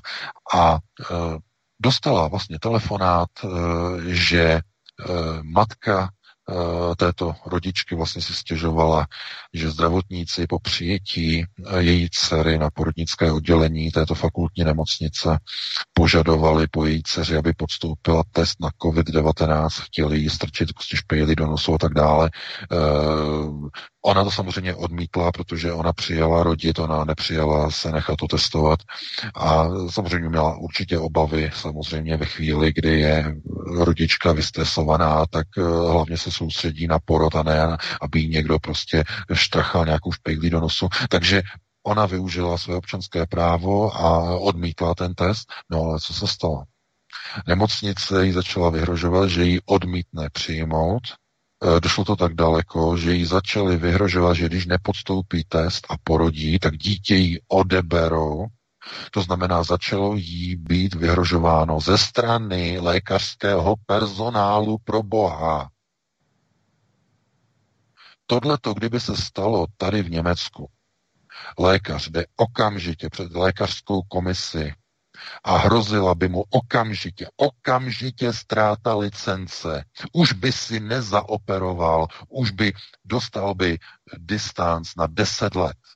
Deset let by nesměl vykonávat lékařskou praxi okamžitě. Všichni, kteří by se toho účastnili okamžitě před komisi. Před komisi, lékařskou komisi okamžitě. Protože porušili Hippokratovu přísahu. Namísto pomoci a péče o pacienta, použili nátlak a vydírání na rodičku, která zrovna rodila, která měla přivést každým okamžikem na svět nové dítě. To znamená, namísto toho, aby se chovali jako lékaři, chovali se jako nacisté. A já se obávám, že ani nacisté za okupace by se takto nechovali. To znamená lékař, který namísto Eh, slibu plnění Hippokratovy přísahy prosazuje agendu slovenského premiéra na neuvěřitelné plošné testování, ona hysterie s jakýmsi virem, tak eh, výsledkem je situace, kdy se do toho musí samozřejmě vložit advokát, respektive advokátka. No a její zásah samozřejmě zabránil zřejmě tomu nejhoršímu. To znamená, že by tam došlo ke ztrátě dítěte, k nějakém, nějakým komplikacím, k nějakému, nedej bože, ještě i potratu nebo komplikovanému porodu, takže to znamená, že porod proběhl pořádku, narodila se holčička, takže to samozřejmě gratulujeme. No a e, zdálo se jako, že to je nějak vyřešené, ale nebylo to vyřešené, protože i hned potom druhý den už vlastně samotná rodička znovu volala paní advokátce, paní Krajníkové a že je další problém. Lékaři za ní přišli, už tedy dítě bylo narozené, přišli za ní a chtěli udělat test na COVID pro změnu tomu malému dítěti, tomu malému děťátku, dvoudennímu novorozenci. Chtěli strčit 20 cm špejli do nosu. Když jsme to předali našemu kolegovi lékaři, ten se úplně zhrozil. Protože to malé dítě, já teda nejsem lékař, já se to nevyznám, ale podle jeho slov prostě ta malá hlavička toho novorozence nemá vyvinutou tu, jak je tam ten nosohotan, tak tam je v podstatě ta eh, hematoencefalická brána, nebo, nebo ne brána, blána, blána, to znamená přepážka je tam, ale tam nejsou ještě, tedy podle lékaře, vyvinuté ty nervy. Ta blána je velice tenká a ta kost, která je za ní, nebo v podstatě je taková ta kůstka, tak je v podstatě jakoby ještě jako prokrvená, e, rozvíjejícími se nervovými spoji, které se po narození vyvíjejí. Když tam zarajbujete tou špejlí, tak můžete pohmoždit ty ještě nevyvinuté nervy v v prostoru vlastně té uh, hematoencefalické blány, která se tam vyvíjí v tom malém, v té malé hlavičce toho dítěte. No prostě, prosím vás, tohle to nedělal ani Mengele v Auschwitzu. Věříte to ten těm doktorům v té košické nemocnici. To je něco, chápete, to je, to je něco neuvěřitelného. Okamžitě by měla lékařská komora zasednout, předvolat si ty lékaře a dát jim distanc. Okamžitě, minimálně na jeden rok. Zákaz výkonu lékařského povolání. Kdyby to bylo tady v Německu, já vám říkám, ti doktoři by si už nezaoperovali, už by nikoho neporodili, už měli by distanc na 10 let, což je maximální trest německé lékařské komory za hrubé porušení Hippokratovy přísahy. Vyřiďte to těm génium v té košické nemocnici. Co si říkají lékaři? v uvozovkách. To je tak něco neuvěřitelného. Když tohleto se děje kvůli komu? No kvůli vládě. Kvůli panu Matovičovi.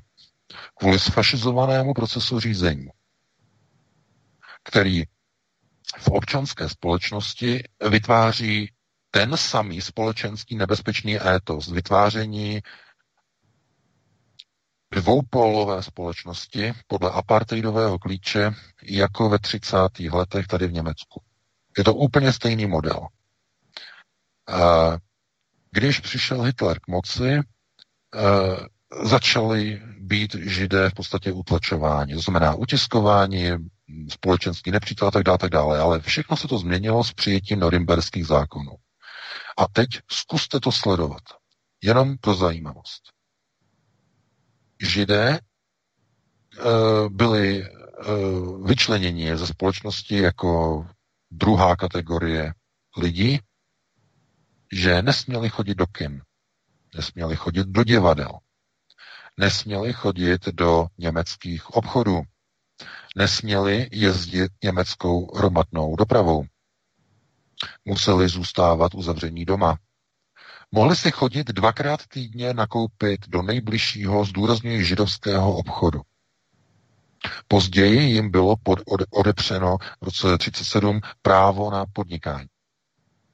Jedinou výjimkou byly potravinové obchody pro obsluhu jiných vlastně židovských zákazníků.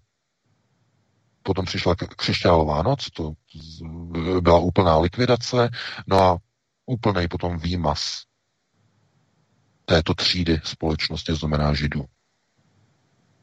A to vůbec nemluvíme o tom, že museli samozřejmě nosit na kabátech žlutou hvězdu.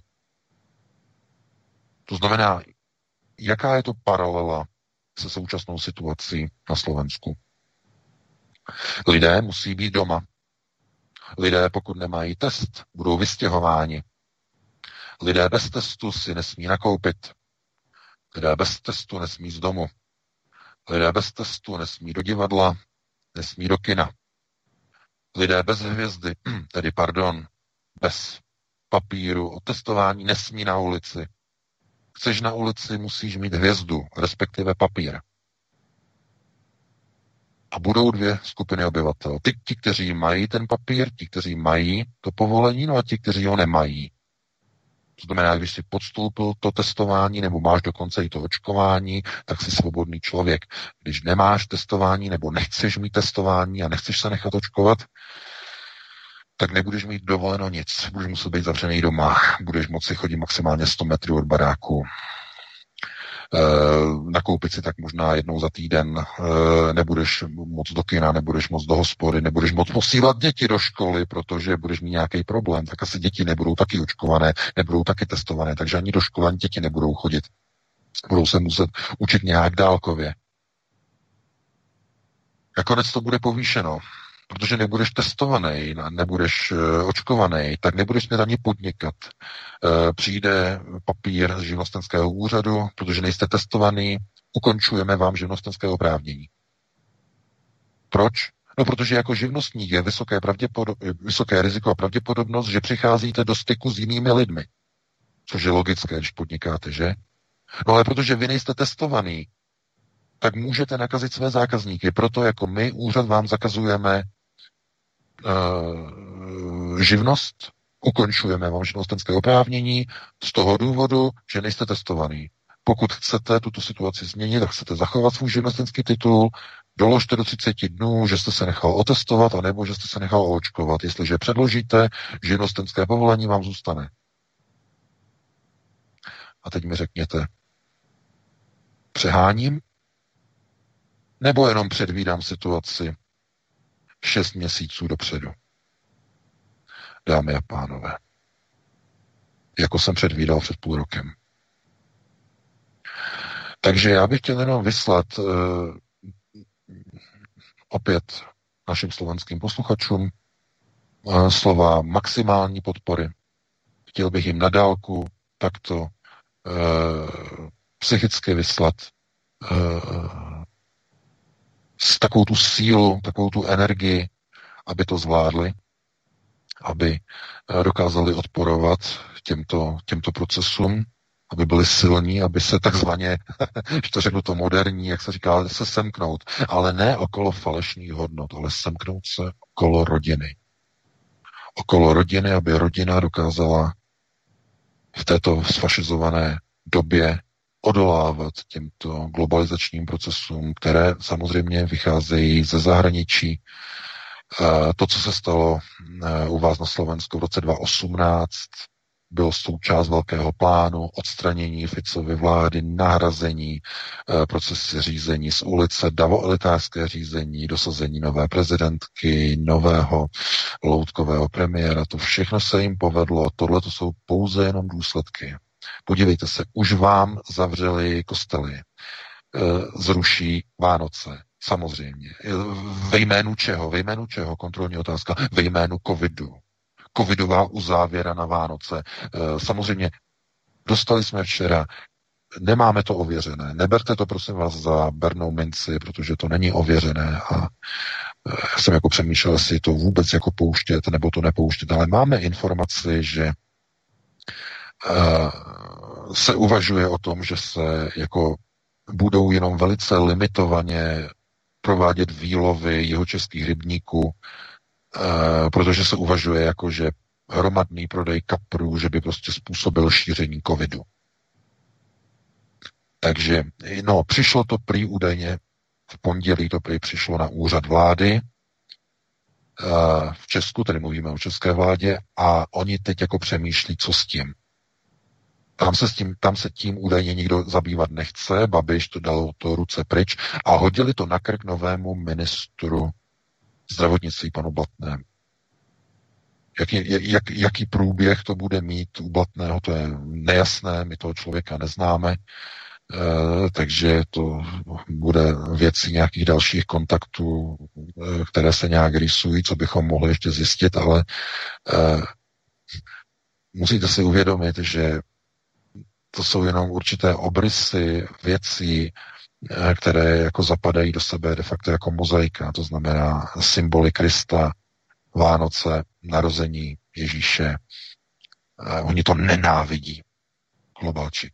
To jsou symboly, které tak hluboce nenávidí, eh, se jich samozřejmě bojí těchto symbolů, jsou různé to vlastně takové ty přesahy energetické, to samé jako nenáviděli prostě mariánský sloup na Eh, na staroměstském náměstí. To jsou úplně stejné důvody, znamená ty energetické přesahy hm, ohledně vlastně těch procesů. Na to teď nemáme čas, ale eh, pokud se lidé neozvou, tak eh, to nebude jenom nebo neskončí to u zavřených kostelů a že se nesmí zpívat a lidé se nesmí stýkat a tak dále, tak dále. Ne, ne, bude to pokračovat ještě dál a dál a dál. To znamená ve jménu ochrany před nějakým virem e, zrušení Vánoc, potom e, někdy v březnu, v dubnu na přelomu, tam v tom prostoru, potom Velikonoce, taky asi zřejmě asi omezené nějak. To, to znamená, oni to mají všechno připravené, to znamená strašlivá druhá vlna, která paradoxně vypukla, víte kdy? Druhá vlna v Evropě v České republice, na Slovensku. No vypukla ve chvíli, když se začalo masově testovat. Čím více se začalo testovat masově, tím najednou více bylo pozitivních případů. No a potom se jdete podívat do nemocnice a tam je prázdno. Tam leží pár lidí. Ovšem v televizi slyšíte strašná děsivá čísla o tom, že kolabují nemocnice a dokonce oni využili tu výjimku a e, využili situace a pozvali americkou armádu do České republiky.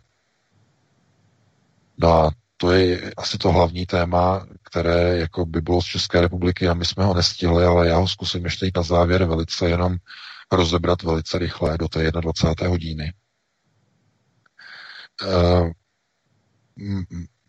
já jsem si poslechl na nejmenovaném rádiu vyjádření pana Okamury k tomu, proč SPD jednomyslně se zdržela při hlasování, při schvalování o, v poslanecké sněmovně o povolení příjezdu amerických lékařů, amerických vojáků na území České republiky kvůli zvládání koronavirové krize na dobu 90 dnů. Proč oni se jako zdrželi? Komunisté hlasovali proti, ale SPD se jako zdržela. A to Tomio Okamura to potom na rádiu vysvětloval, že kdyby náhodou ta covidová nebo virová krize se zhoršila a začaly kolobovat kapacity uh, českých zdravotníků, takže by potom jako SPD byla vin, viněná nebo byla by vina za to, že jako zvedla ruku proti příjezdu amerických bratří, uh, jako amerických zdravotníků a tak dále a tak dále. Jak to hodnotit, nebo co k tomu říct? Uh, je asi velice zásadní si uvědomit, že 300 amerických vojáků nepřijelo a nepřijede do České republiky pomáhat s covidovou krizí. Ale naprosto zjevně je to sondovací balónek, který má ověřit přístup americké veřejnosti k pobytu amerických vojsk na území České republiky. V rámci programu JTAG, což je program Severoatlantické aliance který byl schválen v roce 2018, mají vlády jednotlivých členských zemích NATO vysondovat odpor či souhlas veřejnosti svých zemí, jednotlivých zemí s myšlenkou pobytu amerických vojsk poté, co americký prezident přesune podstatnou část kontingentu americké armády odsud z Německa směrem do východních zemí. Česká republika, Polsko, Slovensko, Kóty Sliač e, a také Maďarsko. Doufám, že už vám dochází, proč přijíždí do České republiky 300 vojáků na 90 dní, přičemž to bude prodlouženo na dalších 6 měsíců. To už je informace, kterou zase máme z jiného kanálu. To znamená, 300 vojáků bude umístěno, bude rozmístěno, oni budou v podstatě mít nějaké zázemí, předpokládá se, že ten kontingent by mohl být po zvolení Donalda Trumpa příští úterý rozšířen eh, o dalších několik stovek amerických vojáků, přičemž myšlenka je taková, že české obyvatelstvo uvítá pomoc amerických vojáků, v pozitivním smyslu, přičemž bude otupěn odpor proti myšlence vybudování americké základny, která v první fázi v polovině příštího roku bude zřejmě českou vládou před podzemními volbami představená jako plán na umístění americké zdravotní základny na území České republiky. Je to zatím pracovní verze, která unikla z dobře informovaných zdrojů se nám dostalo do redakce, takže Eh, já proto doslova lámu hůl nad Tomem Okamurou, nad jeho konceptuální slepotou, kterou předvedl při tom antre a při tom angažmá v poslanecké sněmovně, při tom hlasování o příjezdu amerických vojsk. Eh, více k tomu vyjadřovat nebudu, protože je mi špatně. Takže takhle bychom to uzavřeli. Máme 21.01. Vítku, dali bychom si Eh, nějaký takový ten eh, tu mezeru eh, nějakých 6-7 minut na tu přestávku a potom bychom se pustili do telefonických dotazů. Co říkáš? Ano, v Americe se blíží také americké volby, eh, takže to myslím, že může být třeba dalším předmětem telefonických dotazů, které můžete směrovat na nás po této mezeře, po této pauze, která teď právě bude probíhat. Takže, Martine, dáme si písničku. Písničky. Jasně, jdeme na ně. Nezapomeňte se prosím přihlásit k odběru tohoto kanálu svobodného vysílače, abyste nic nezmeškali. youtube.com lomeno c lomeno radio sv studio tapin radio. Dejte si prosím odebírat tento kanál kliknutím na červenou ikonku v horní pravé části obrazovky s nápisem odebírat a zaškrtněte také symbol zvonečku, abyste byli informovaní o nahrání každého nového pořadu. Tím také nepřijdete o čerstvé premiéry a rozmanité kauzy, které můžete dále sdílet na sociálních sítích. Tak, tak, tak, dámy a pánové. A jdeme se tedy optat našich hostů, zdali jsou tedy nachystáni po pauze. Teď nevím, kolik pauza byla přesně, ale asi to skoro trefil, takže halo, halo, Vítku. Ano, já jsem tady Martinez, zdravím všechny ve třetí hodině. A VK? Tak, VK ještě neurazil. Hmm, tak uvidíme, ale doufujeme, že každou chvíli tady bude. Možná, hmm. když zkusíme trošku říct telefonní číslo, aby lidi mohli volat, tak nějak to zabijeme ten čas a třeba Můžou, se, ale teď už je obsazeno prvním hovorem, takže samozřejmě telefonní číslo, dámy a pánové, 720 739 492 do studia v Kadani. A vy to, dámy a pánové, jistě už znáte a víte. A samozřejmě je toho tady dost i v mailové podobě, ale to asi nebudeme ani stíhat čísti, protože hovory stále jsou. No už teď jsem se dozvěděl, tady mám sms nevím, zda to je pravda, že fasují na, no, na Slovensku ti lékaři nebo ten zdravotní personál, který je, má být nad, nasazen u toho celoplošného testování v úvozovkách, takže mají snad jenom ten jeden overall na den, a plínky, aby nemuseli odcházet na toaletu. Bylo to teda poznamenáno s tím, že to je snad i úsměvné, mně to přijde, jestli je to skutečnost, tak mi to přijde tragické, než komické. No, jestli, jestli to je myšleno ironicky, tak Nevím. Eh, to je dobrá ironie, ale snad to není realita. No, snad Já se ne. obávám, že minimálně ten overall asi realita je, nevím, jestli mě plínka. No to, to, to jo, to jo, ale to... to Přitažené za vlasy, ale ten overall... Uvidíme. Nuž, můžu připojit prvního? tak já připojím prvního volajícího, jdeme na něj. Halo, halo, svobodný vysílač. Můžete. Dobrý večer. Posluchač z Prahy. Eh, chtěl jsem se zeptat, eh, já jsem čekal, že eh, v, v úvodním části se VK zmíní o tom kostele svatého Michaela. To je první dotaz. A pak mám ještě jeden urgentní dotaz. Kamarád mi právě volal, že za něj musím zítra do práce, protože byl, dostal sms že musí na test, jinak hrozí 3 milionová pokuta, eh, přičemž eh, ten covid pozitivní osoba byla až přes třetí ruku. Jo? On dělal e, nějaký tam session focení a, a byla tam pozitivní osoba, která nahlásila osobu, která ještě není testovaná a ta nahlásila jeho, takže to není ani přímá jako ani přímý styk. Nicméně otázka zní, jestli se může člověk odmítnout testování a pak když tak ten kostel. Děkuji moc krát. Dobře, děkuji. Já bych, jenom poprosil posluchače z Prahy, protože my se známe, nemůžu eh, rozředit jméno, ale známe se. Poprosil bych tě, pokud bys mohl poslat přímo tu sms nebo aspoň to naskrýňovat nějak, na print screenovat a samozřejmě toho zaměstnavatele, který mu takto vyhrožuje, prostě absolutně eh, jak si, eh, med, já nevím, investigativně pojmout ten případ, tak aby jsme měli opravdu všechna fakta, protože to myslím VK, že by byl dobrý námět na článek a na medializaci. Já poznámku, jak tomu jenom poznámku, to zřejmě to je trochu jinak. Předpokládám teda, že zaměstnavatel zaměstnavatel nahlásil, tedy zřejmě tam někdo měl nainstalovanou e-roušku, někdo, byl, někdo dostal tedy jako nahlášení, že vyjmenoval, dotyčný vyjmenoval hygieně, byl tam ten a ten a ten, hygiena skontaktovala zaměstnavatele a je to skrze hygienu. To znamená, když v České republice, republice odmítnete na výzvu hygieny Eh, přijít na testování, tak je tam pokuta až 3 miliony. Není to pokuta ze strany zaměstnavatele, myslím.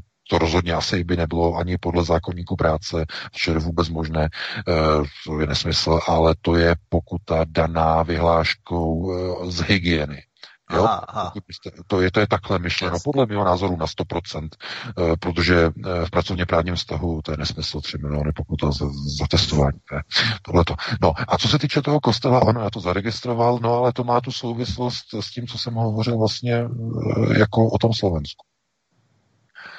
Proč myslíte, že zakazují návštěvy kostela? Proč myslíte, že zakazují zpívání v kostelech na tom Slovensku dokonce úplně i všechno, dokonce i bohoslužby? Proč to, proč, proč to je všechno, jako, proč to zakazují? Proč chtějí rušit Vánoce kvůli nějakému covidu a že se nebudou vylovovat rybníky a tohleto? A proč? Z jakého důvodu? No, to zase pochopitelně okultní rovina řízení. Nejvyšší, globalistická. Oni nesnáší Ježíše Krista, nenávidí ho, je to jako žíravina, kterou když vám kápne na ruku, začne vás, vás pálit, začne, začnete hořet, protože oni nesnáší Krista, všechno, co je s ním spojeného. No a hm, pokud vím, pokud mám tu informaci, tak eh, ten dřevěný kostel byl pravoslavný, podle mého názoru. Doufám, že to není, že, že teď nevím přesně, ale myslím, že to byl pravoslavný kostel, ten dřevěný. No tak jistě, samozřejmě, no, protože pravoslaví, to je ještě horší. Protože proč? Proč? Římskokatolické je jejich. Protože na trůnu sedí bál ve Vatikánu. Současný e, papež je jejich. To znamená, to je satanův stolec. Teď, když mluvíme o současném papežovi. To je jasné, to všichni doufám víte jeho oči, jeho ruka, jeho aura, eh, hořící plamenama, on, on je jejich. To znamená, Vatikán padl. Ale co nepadlo, je pravoslaví. A to je symbol. Nenávist vůči pravoslaví. Takže zapálili dřevěný kostel. Řekne se, udělal to nějaký bezdomové, měl tam nějakou lampičku, nějaký hořák, tam se ohříval. To, oni to tak udělají, oni to umí. Chápete? Náhoda. Náhoda. E, je zákaz vycházení, pokud vím. Ne? Je to tak v České republice. Zákaz vycházení večerní. No, tak při zákazu někdo... Za... No a víte proč? No, protože nejsou svědci Boha jeho. Chápete? Rozumíte? Dochází vám souvislosti. Když jsou prázdné ulice, beztrestně se můžou zapalovat kostely. Nejsou svědci. Tím je to dané. Hotovo, vymalováno. No mě to nedělá žádnou radost, ale chápete? E, lid si zvolil loutky do svých čel, ať už tak nebo tak, že jo, 2.17 v Česku, nebo teď, co mají na Slovensku, a nejenom tady v těch dvou zemích, ale to je obecně ve všech státech západního světa. To znamená loutky, zvolené loutky, které slouží domu Sion. To znamená, ty zástěry tam prostě jsou. A oni, oni nemají problém si dojít třeba i pro tu čepičku ke zdinářku. Oni nemají problém. Já jsem to vysvětloval několikrát, protože oni slouží v zájmu jednoho těla. To jsou dvě ruce. Dvě ruce, oné symbolické satanovy synagogy, to znamená levá ruka je samozřejmě ta strana domu Sion, druhá strana je Jáhve, tedy halachisté, a oni jedou, drží jakoby různé jady, jeden druhý, různě e, rukama hýbají nahoru dolů různě, ale jsou součástí jednoho těla. Jednoho těla světové vlády. To znamená, oni nikdy nejdou tak, aby jako šli proti sobě. Pozor, koncepty řízení je něco jiného. Koncepty řízení jdou proti ním, ale kdo je předmětem konceptu řízení?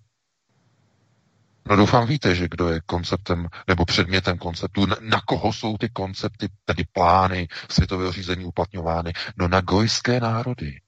A ty jdou potom proti sobě. Ano, ty koncepty jdou proti sobě. Války, a mezi Američany, Rusy, mezi Hitlerem a e, Stalinem a potom i západními mocnostmi. To znamená, to znamená, oni jdou potom proti sobě. No, takže ano, já jsem tu zaregistroval ten požár toho kostela, no a je to logické. Však kdy, se dají, kdy jindy se dají beztrestně zapalovat pravoslavné kostely, než když nikdo není na ulici a kvůli tomu, že je zákaz vycházet. Takže tím je to dané. Já bych na, na to teda takhle odpověděl. Dáme prostor dalšímu volajícímu, pokud máme. Máme, máme a hned ho pouštím do vysílání. Tak, svobodný vysílač, hezký večer. Dobrý večer, tady je posluchač z Moravy. Já bych měl VK dotaz, který jsem teda měl pečlivě připravený, nicméně v závěru komentáře nebo úvodního komentáře mě pan VK trošku brilantně vzal vítr z plachet. Eh, dotaz eh, se týkal zprávy, která nebyla příliš komentovaná alternativě, ale proběhla v svých médiích, týkala se iniciativy nebo snahy vlády, respektive pana Hamáčka, který se chopil zařizování a jednání s americkou ambasádou žádosti a pomoci a pozvání 28 amerických Texasu a Nebrasky, což bizarní, aby našemu celému zdravotnictví pomáhat z druhé strany zemní koule, jakožto bratrská pomoc je můj dotaz, eh, jestli se eh, jedná o nějakou a priorní eh, mediální, nějaké a priorní mediální krytí pro nasunutí například Já jsem hovořil, na to jsem odpovídal, no, v poslední části hodiny. No, no, no, Já děkuji za to, to, no. Takhle jsem měl připravenou tu svoji původní uh, verzi, o jestli, jestli, nebo co se zatím to jako skrývá, protože poslední to, čemu Já věřím, je, Dobře, musíme dát prostor dalším posluchačům. Děkujeme za dotaz. Děkujeme za dotaz. Já, já, já, jenom, jenom to, já si propojím, že to propojení Jana Hamáčka přes Aspen na ty neoglobalisty, uh, pardon, neokony, tak uh, je více než asi jasné v rámci americké ambasády. No, my máme ty informace, že zkrátka eh, je tam tady ta myšlenka toho, že se to rozšíří na další kontingent amerických vojáků po zvolení Donalda Trumpa. To je připravené příští rok, eh, pravděpodobně už v zimě, možná na jaře. A ta myšlenka je, že amerických vojáků eh, bude určitá skupina, kdy přijde myšlenka eh, zrovna v souvislosti vlastně s přesunem vlastně podstatné části americké armády, tedy odsud z Německa směrem na východ do té teze Donalda Trumpa, že by část těch lidí jako těch vojáků, těch amerických, že by prostě skutečně mohla zůstat jako v České republice na delší dobu, než je třeba ne, neomezená. Oni by to udělali třeba na pět let v době covidové krize. To znamená, udělala by se základna, mluví se o Čáslavy, mluví se o jiných místech, aby e, se otupil odpor českého obyvatelstva. To znamená, nebylo by to na dobu neomezenou, bylo by to třeba na dva roky, na dva roky americká základna. Po těch dvou letech by si lidé zvykli, dalo by se to na dalších pět let, na dalších sedm let a tak dále a tak dále. Tak, to, to, takhle oni s tím uvažují v Praze. V okolí vlády, především teda ministerstvo obrany se v tom jako zvláštním způsobem angažuje skrze ještě napojení na ministerstvo vnitra, které by s tím vlastně vůbec nemělo mít nic společného, ale to je tlak Aspenu samozřejmě, to je Aspen, to je Aspen, který na to tlačí přes Zdeňka Bakalu, to je, to je naprosto zjevné. Jo, protože eh, to je, eh, vidíte, ten kádr vlastně ten dělá tu roli, tu hlavní roli, Oni mají eh, de facto svoje koně v té vládě a eh, ta politika Babišovy vlády, zahraniční politika, nemluvíme o domácí, něco jiného, ale ta zahraniční je totálně, krutě pro americko-izraelská. A tím je to dané. To znamená, oni to takhle mají dané a oni si to chtějí pojistit prostě několika zelenými mužičky. Jo, že udělají prostě tu základnu, ale aby to takzvaně nebylo moc, eh, moc těžký prostě na veřejnost, tak jenom dočasně, dočasně na dva, dva roky, dva roky, tři roky, během covidové krize. Takže jestli jim to projde, to záleží na mnoha faktorech, to znamená, jak to bude vypadat s českou ekonomikou příští rok, jestli tedy globalčiky rozhodnou, že se bude ještě pokračovat v covidové hysterii příští rok na jaře a v létě, to je ještě otevřené, tam se nik jako neví, neví se, bude kvůli tomu schůzka Bilderbergu, budou, bude se o tom hovořit potom v lednu. V Davosu na uzavřeném jednání, znamená globalčiky, bude, budou tam lidi od Rothschilda, budou tam od uh, Goldman Sachs, to znamená všichni budou řešit, budou jednat, jestli to uh, jestli tu vlnu prodlouží na další rok, anebo to ukončí někdy v květnu. Tam oni vlastně se budou dívat na ty procesy na sovnování těch prvků neofeudalismu, jestli to uspělo, jestli to půjde uvolnit, anebo jestli oni budou v tom pokračovat další rok. Mluví se, mluví se o roku naprosto reálně se mluví o roku, že by se to mohlo opravdu začít uvolňovat někde v polovině roku 2022. Eh, neděl, jako opravdu, nedělejte si iluze ještě z roku 2021. Tam já bych byl rád, kdyby to bylo co nejdřív, ale uh, tam ještě nebude hotovo.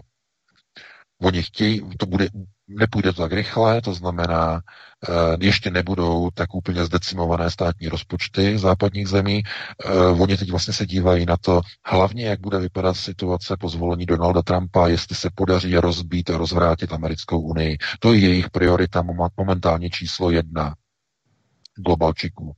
To znamená, proto oni potřebují zvolit Donalda Trumpa příští úterý, pokud se jim to povede, tak oni budou mít de facto jakoby hotovo, uh, oni budou velmi rádi, okamžitě začnou nepokoje v amerických ulicích a oni budou mít čas na nasunování procesů, krizových uh, procesů, protože oni potřebují vyvolat krizi. Zvolení Donalda Trumpa vyvolá krizi, to nepřijmou američtí levičáci, liberálové to nepřijmou. Oni už to tuší, že Donald Trump zvítězí příští úterý v masivním landslideu, um, červené tsunami. To znamená, oni to vědí a teď co? No je to připravené samozřejmě. Obrovské nepokoje, občanské nepokoje, eh, liberálové to nezvládnou, to znamená Antifa okamžitě dostane signál od Soroše zapalovat ulice a tak dále, tak dále.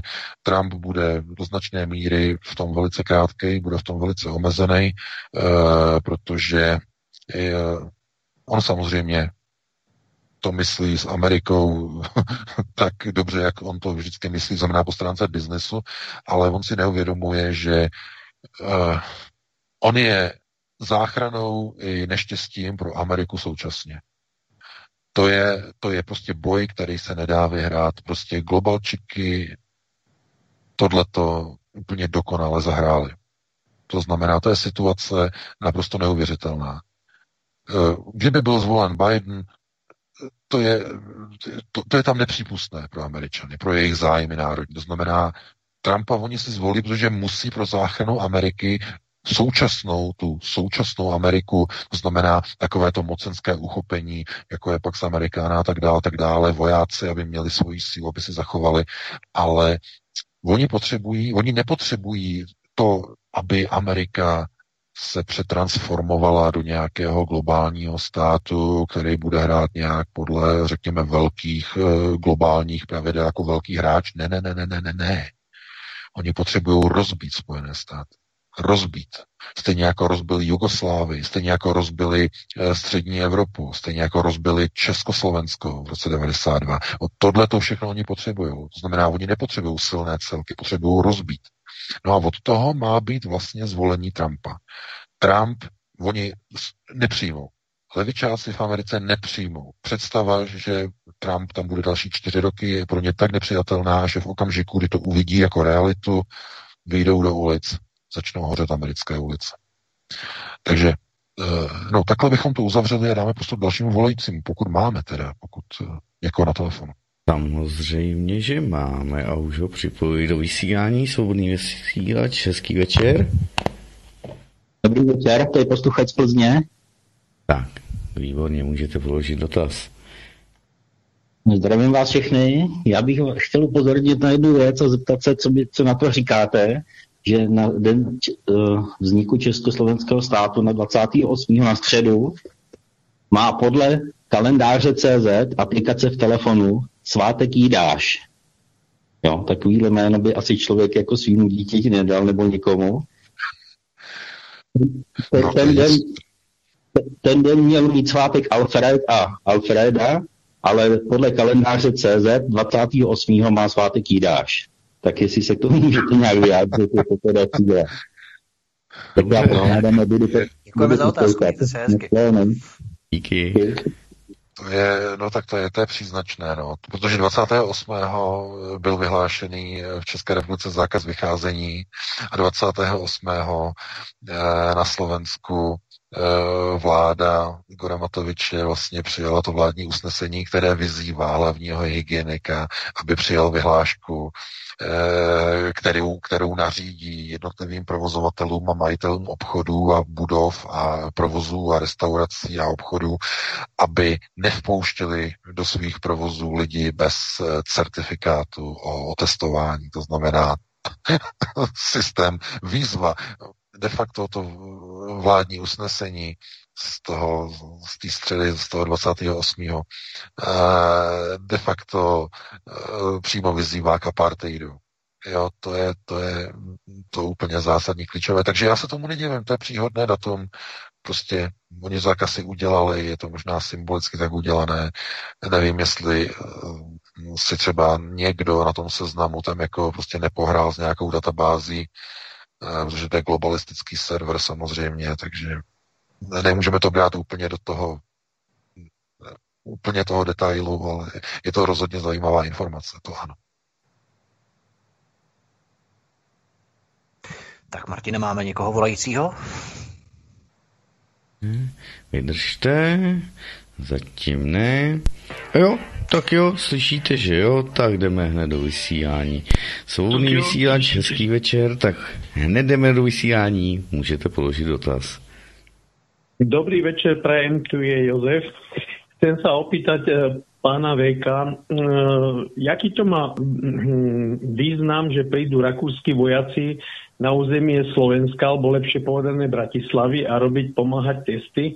Či je to, či je to, či to sú lekári, alebo je to tiež nejaká krycia operácia, alebo ja neviem čo, hej. A zajímavé, že prečo rakúsky vojaci, hej. Keď nie sú v NATO a tak ďalej, a je to neutrálna krajina, hej. No. Ďakujem mm, za odpoveď a prajem vám všetkým veľa šťastia vo vašej práci. Ďakujem. Děkujeme. No, no, no, ano, já děkuji, děkuji za to. Já jsem to zaregistroval, ano, samozřejmě, no, protože proč? No však je to logické. To je koncept řízení uh, takzvané Evropy. No co je to Rakousko? No bývalý mostnářský stát. Jehož bylo Rakousko i samozřejmě České země součástí, Rakousko-Hersko. Stejně tak Maďarsko.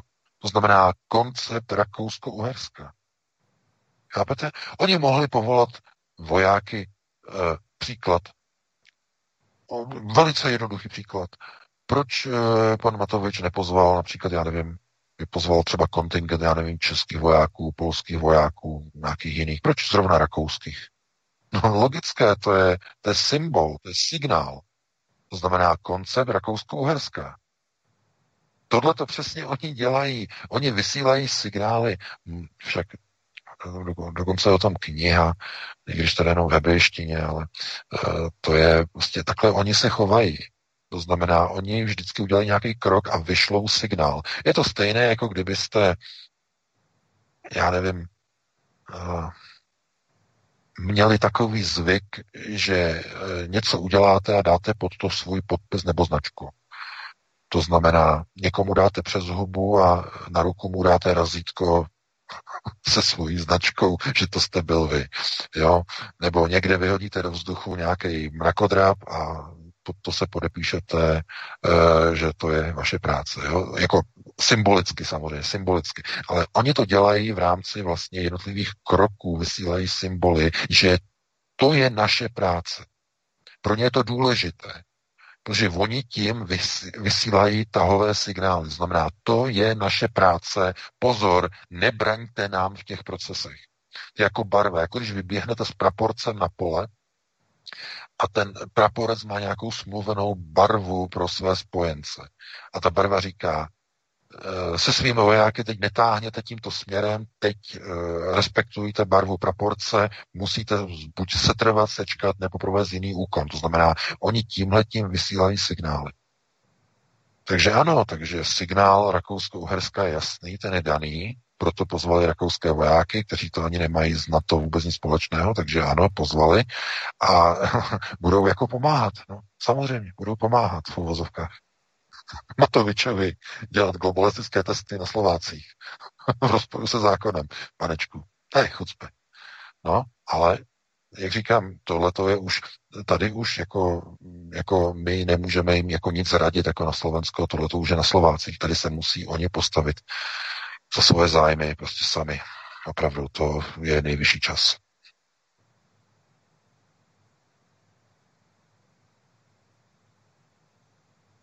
Dobře, dobře. Tak máme někoho, nebo... Jo, ale vy jste mi teď vypadli na pár sekund. Ne, tak VK skončil normálně, Jo, já jsem no. myslel, že už plynule Já jsem skončil, no, já jsem Jo, skončil. tak já to jako, jo, to no, připojuji jako- Petra, tak hezký večer Petře. Dobrý Tak, večer, Petr volajícího. Růst u telefonu. Zdravím vás všechny. Já bych se chtěl vrátit krátce k tomu nešťastnému kostelu toho svatého Michaela. Já se domnívám, že to byl eh, kostel, kde byla eh, řecko-katolická byzantská církev. Eh, to je církev, která eh, združuje hodně, hodně ukrajinských lidí, kteří tady jednak dělají, jednak tady žijou už delší dobu. A mimo jiné, ti kněží, ti eh, byzantský řecko-katolický církve jsou tvrdě vymezen proti papežovi, který ho mají za antikrista. A eh, v různých eh, alternativních médiích to v pravidelných pořadech, jak si zmiňují.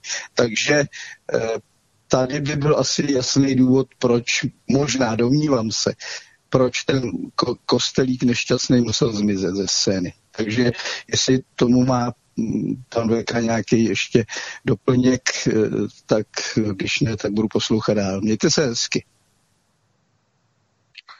No, no, no, já, já děkuji za dotaz. Ne, ne, ne, to je, eh, je ať, už, ať už je to pravoslavná eh, církev, jak tedy, řekněme, ta řecko-katol, řecko-katolická, tak eh, to je, to jsou prostě ty původní směry, ty, které se odštěpily od Vatikánu.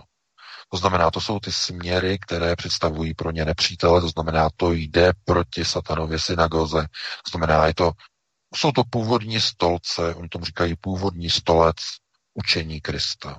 Jsou původní stolce, to znamená všechny tady ty vlastně větve, východní katolické větve, eh, nebo ne katolické, křesťanské větve, východní křesťanské. Co se týče vlastně katolické větve, tak ta je momentálně pod kontrolou kabaly, to je, to je naprosto zjevné, to je vidět. I vlastně lidé, kteří mají tady ty schopnosti, tak vidí plameny okolo, okolo papeže Františka, to znamená, on je, on je posedlý, on má vlastně okolo krku bála, má posazeného, takže tam je hotovo, takzvaně. No to je tragédie. Proto dochází v Evropě k tomu, že se zakazují bohoslužby v kostelech. Bylo dopuštěno. V okamžiku, kdy oni obsadili Vatikán, je dopuštěno. Jinak by samozřejmě církev zasáhla. Bylo by dovoleno zasáhnout proti státu, jako odluka od státu je jasná, od církve církev nezasáhla, nechce zasáhnout. Respektive je signál z Vatikánu nezasahovat. Šlo by to proti zájmu satanovy synagogy v Evropě. Takže No to nejsou jako veselé věci, samozřejmě, že ne, ale já se obávám, že to, je s tak, to je s tak obrovskými přesahy tady v našich pořadech, že na to ani nemáme čas, takže musíme dát prostor dalšímu volajícím, pokud máme někoho. Máme, máme, připojuji svobodný vysílač. Dobrý večer. Dobrý večer, tady posluchač z Brna. Zdravím všechny ze vysílání.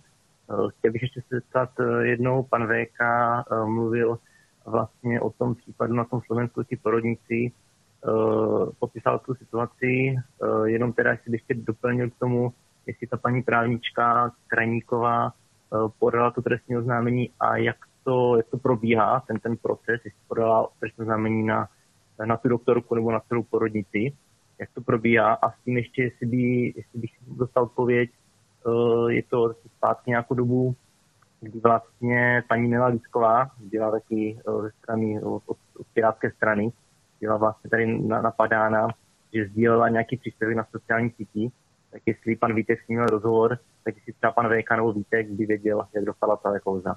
Díky, budu poslouchat a budu i finančně přispívat. Mějte se, na Děkujeme.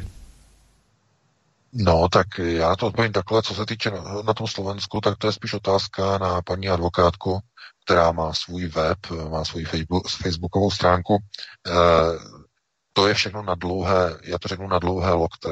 Eh, tam bylo podáno, to vím, bylo tam podáno, byl návrh na předběžné opatření v zájmu ochrany práv matky a dítěte, to tam bylo podáno k soudu. Jak soud rozhodl, já teď v této chvíli nevím, to je několik dnů zpátky. A co se týče samotné žaloby, která bude nějakým způsobem vedená, pakliže bude asi zřejmě vedena, tak to je na delší dobu to jako teď eh, ani nemám informace, jak, v jaké, jaké to fázi, to je běh na dlouhou trať. Jo, jednoznačně, to není žádná otázka několika dnů. Takže eh, to je takto, no a eh, jak říkám, co se týče paní Nelly Liskové, tak to jestli víš ty, Vítku, nějaké podrobnosti, nějaké informace? Já vím, že Nela mě říkala, že pokud Piráti chystají nějaký protiútok a znovu stupňování jejich, eh, řekněme, agrese, tak eh, určitě mě dá vědět, ale v současné chvíli se jedná o to, že oni mají asi jiné starosti. Ivan Bartoš se třese na to, že bude vůdcem demobloku a že se staví příští koalici a tak dále, takže oni mají zřejmě jiné starosti, ale v rámci nějaké další helby zatím se nic neděje, takže snad uh, si dají už pokoj a tím uh, tvrdým odporem Nelly zjistili, že opravdu nemůžou se dělat opravdu, co chtějí, takže asi tak to dopadá. Mm-hmm. Dobře, dobře, tak máme další hovor. Tak, svobodný vysílač, český večer. Já, tady Jiří, já mám dotaz ohledně Rakouského ústavního soudu. Teď na Facebooku běží A. Rakouský ústavní soud zakázal roušky, že to 22. července zrušil Rakouský ústavní soud nějaký, eh, nějaký protiústavní omezování eh, nějaký části toho těch vyhlášek. A ještě jsem se chtěl zeptat, eh, padá Ukrajina, ukrajinský prezident teď tam chce zrušit eh, ústavní soud, eh, protože, protože zrušil nějaký eh, proti korupci. No. Tak, děkujeme za váš dotaz. Zřejmě mobilní operátoři jsou přetížení, protože Nevím, už je to druhý nebo třetí telefonát, no. který vypadává. Uh, tak, VK, zkus odpovědět. Uh, no, uh, tak situaci na Ukrajině, to se neměl vůbec ani čas jako sledovat teď, zrušení ústavního soudu, takže to se omlouvám. A co se týče těch roušek Rakouského ústavního soudu, tak to je zase další informace, která jenom jako ukazuje na to, že uh, jednotlivé soudy si jako uvědomují, uh, že omezování lidských práv v nějaké chvíli prostě přesahuje ty zákonné meze. Teď je otázka, které jednotliv, kterým jednotlivým zemím je dovoleno takzvaně zasáhnout na e, právní půdě, to znamená na právní bázi, a kde to naopak je občanům zamezeno. To znamená, že to, co probíhá na Slovensku, vidíte nikdo, až s výjimkou tedy některých lidskoprávních aktivistek, jako je paní Krajníková, tak jinak jako ticho po pěšině. Chápete? Takže jinde se tím zabývají ústavní soudy až dokonce, no a jinde je ticho po pěšině. To znamená, co je dovoleno Jovovi, není dovoleno Gojovi. To je asi ten, to je ten hlavní bod toho celého problému. Bohužel teda. No takže dáme prostě dalšímu volajícímu, pokud máme teda někoho. Máme, máme, hned ho připojuji. Tak, svobodný vysílá Český večer. Dobrý večer, poslouchej z Prahy. Děkuji vám mnohokrát za zhodnocení situace na Slovensku. To mě celkem Pane, chtěl bych se zeptat na, co si myslíte o Americe. Několikrát jsem se naznačil, že vyhraje Trump, že tady že by mohli být vojáci a, a tak dále časem. Já bych se chtěl zeptat, jak si jakýho z těchto kandidátů preferujete, protože upřímně připadáme, že naopak Trump patří k těm lidem, kteří globalistickým plánům trochu brání poslední době proti třeba jeho předchůdcům jako, jako Obamovi nebo Bushovi a, a, a další. Děkuji, děkuji za odpověď, čer. Pěkný večer. Děkujeme. No, já děkuji za dotaz, ale to jste špatně, já děkuji za dotaz, ale to jste naprosto špatně pochopil to, o čem já jsem mluvil. Eh, já jsem hovořil o tom, že globalisté to nastavili takovým způsobem, že eh, Trump de facto čím víc usiluje o ozdravení té americké republiky, tím větší nenávist vyvolává zhruba v polovině své vlastní, již neoliberálně převychované americkými systémy výchovy určované eh, řekněme, té pozici nebo v tom systému eh, amerického školství. To je, to, je, to, to je ta genialita globálního řízení. Jinými slovy, eh, znovu, já vím, že to je těžké na pochopení, ale čím více usilujete o prosazování národních tezí, tím více vytváříte odpor ve skupinách obyvatelstva, které bylo převychováno v neoliberálním étosu, eh, řekněme, takzvanými globálními procesy ovládaným školstvím. Proto vidíte všechny ty mladíky, vidíte všechny ty genderově neutrální, genderově obrácené, různé LGBT, různě uh, neukotvené prostě youtubery a tak dále a tak dále jak jsou obklopeni eh, stovkami tisíc fanoušků a mladých lidí, kteří prostě kritizují eh, vlastence, smějou se jim, chtějí více Evropské unie, chtějí více rozbíjet národní systémy a více integrování a více cizinců. Chápete? To znamená, že proti těmto lidem, proti dětem národa, můžeme říkat, postavíte nějaké autority nebo nějaké kádry, kteří varují a bijou na poplach, že dochází k likvidaci národních států, znamená, máte alternativce, máte vlastence, tak tahle ta armáda mladých lidí, ta obrovská armáda, která e, jako vyrůstá každý rok, stovky a stovky tisíc nových mladých lidí jsou dospělí, je je jim 18, e, tak nechápe a nerozumí té skupině těch vlastenců vzniká rozpor. No a protože Amerika vznikla na bázi svobody, tak tam je obrovská skupina lidí, která si stále tu svobodu jako uvědomuje a nechce se jí jako vzdát. To jsou Trumpovci, to jsou Trumpeři.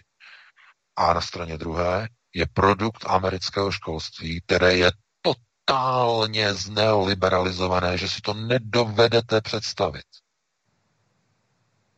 substrátem, tím tou esencí je Kalifornie. Stát, který je v rozkladu. V přímém přenosu. Rozklad státu úplně. No a zvolení Donalda Trumpa povede na jedné straně k záchraně amerického národního státu, zatím teda, ale zároveň k vypuknutí obrovského odporu téhle armády lidí, kteří, kteří tak nenávidí Trumpa, že jsou schopni vyvolat občanskou válku. A občanská válka a rozbití struktur Americké republiky je přesně to, o co usilují globalisté. Trump by mohl zvítězit jedině tak, že by úplně odstříhl od procesu řízení všechny procesy obou domů světového židovstva. To znamená, odpoutal by se od halachy, odpoutal by se od procesů domu Sion.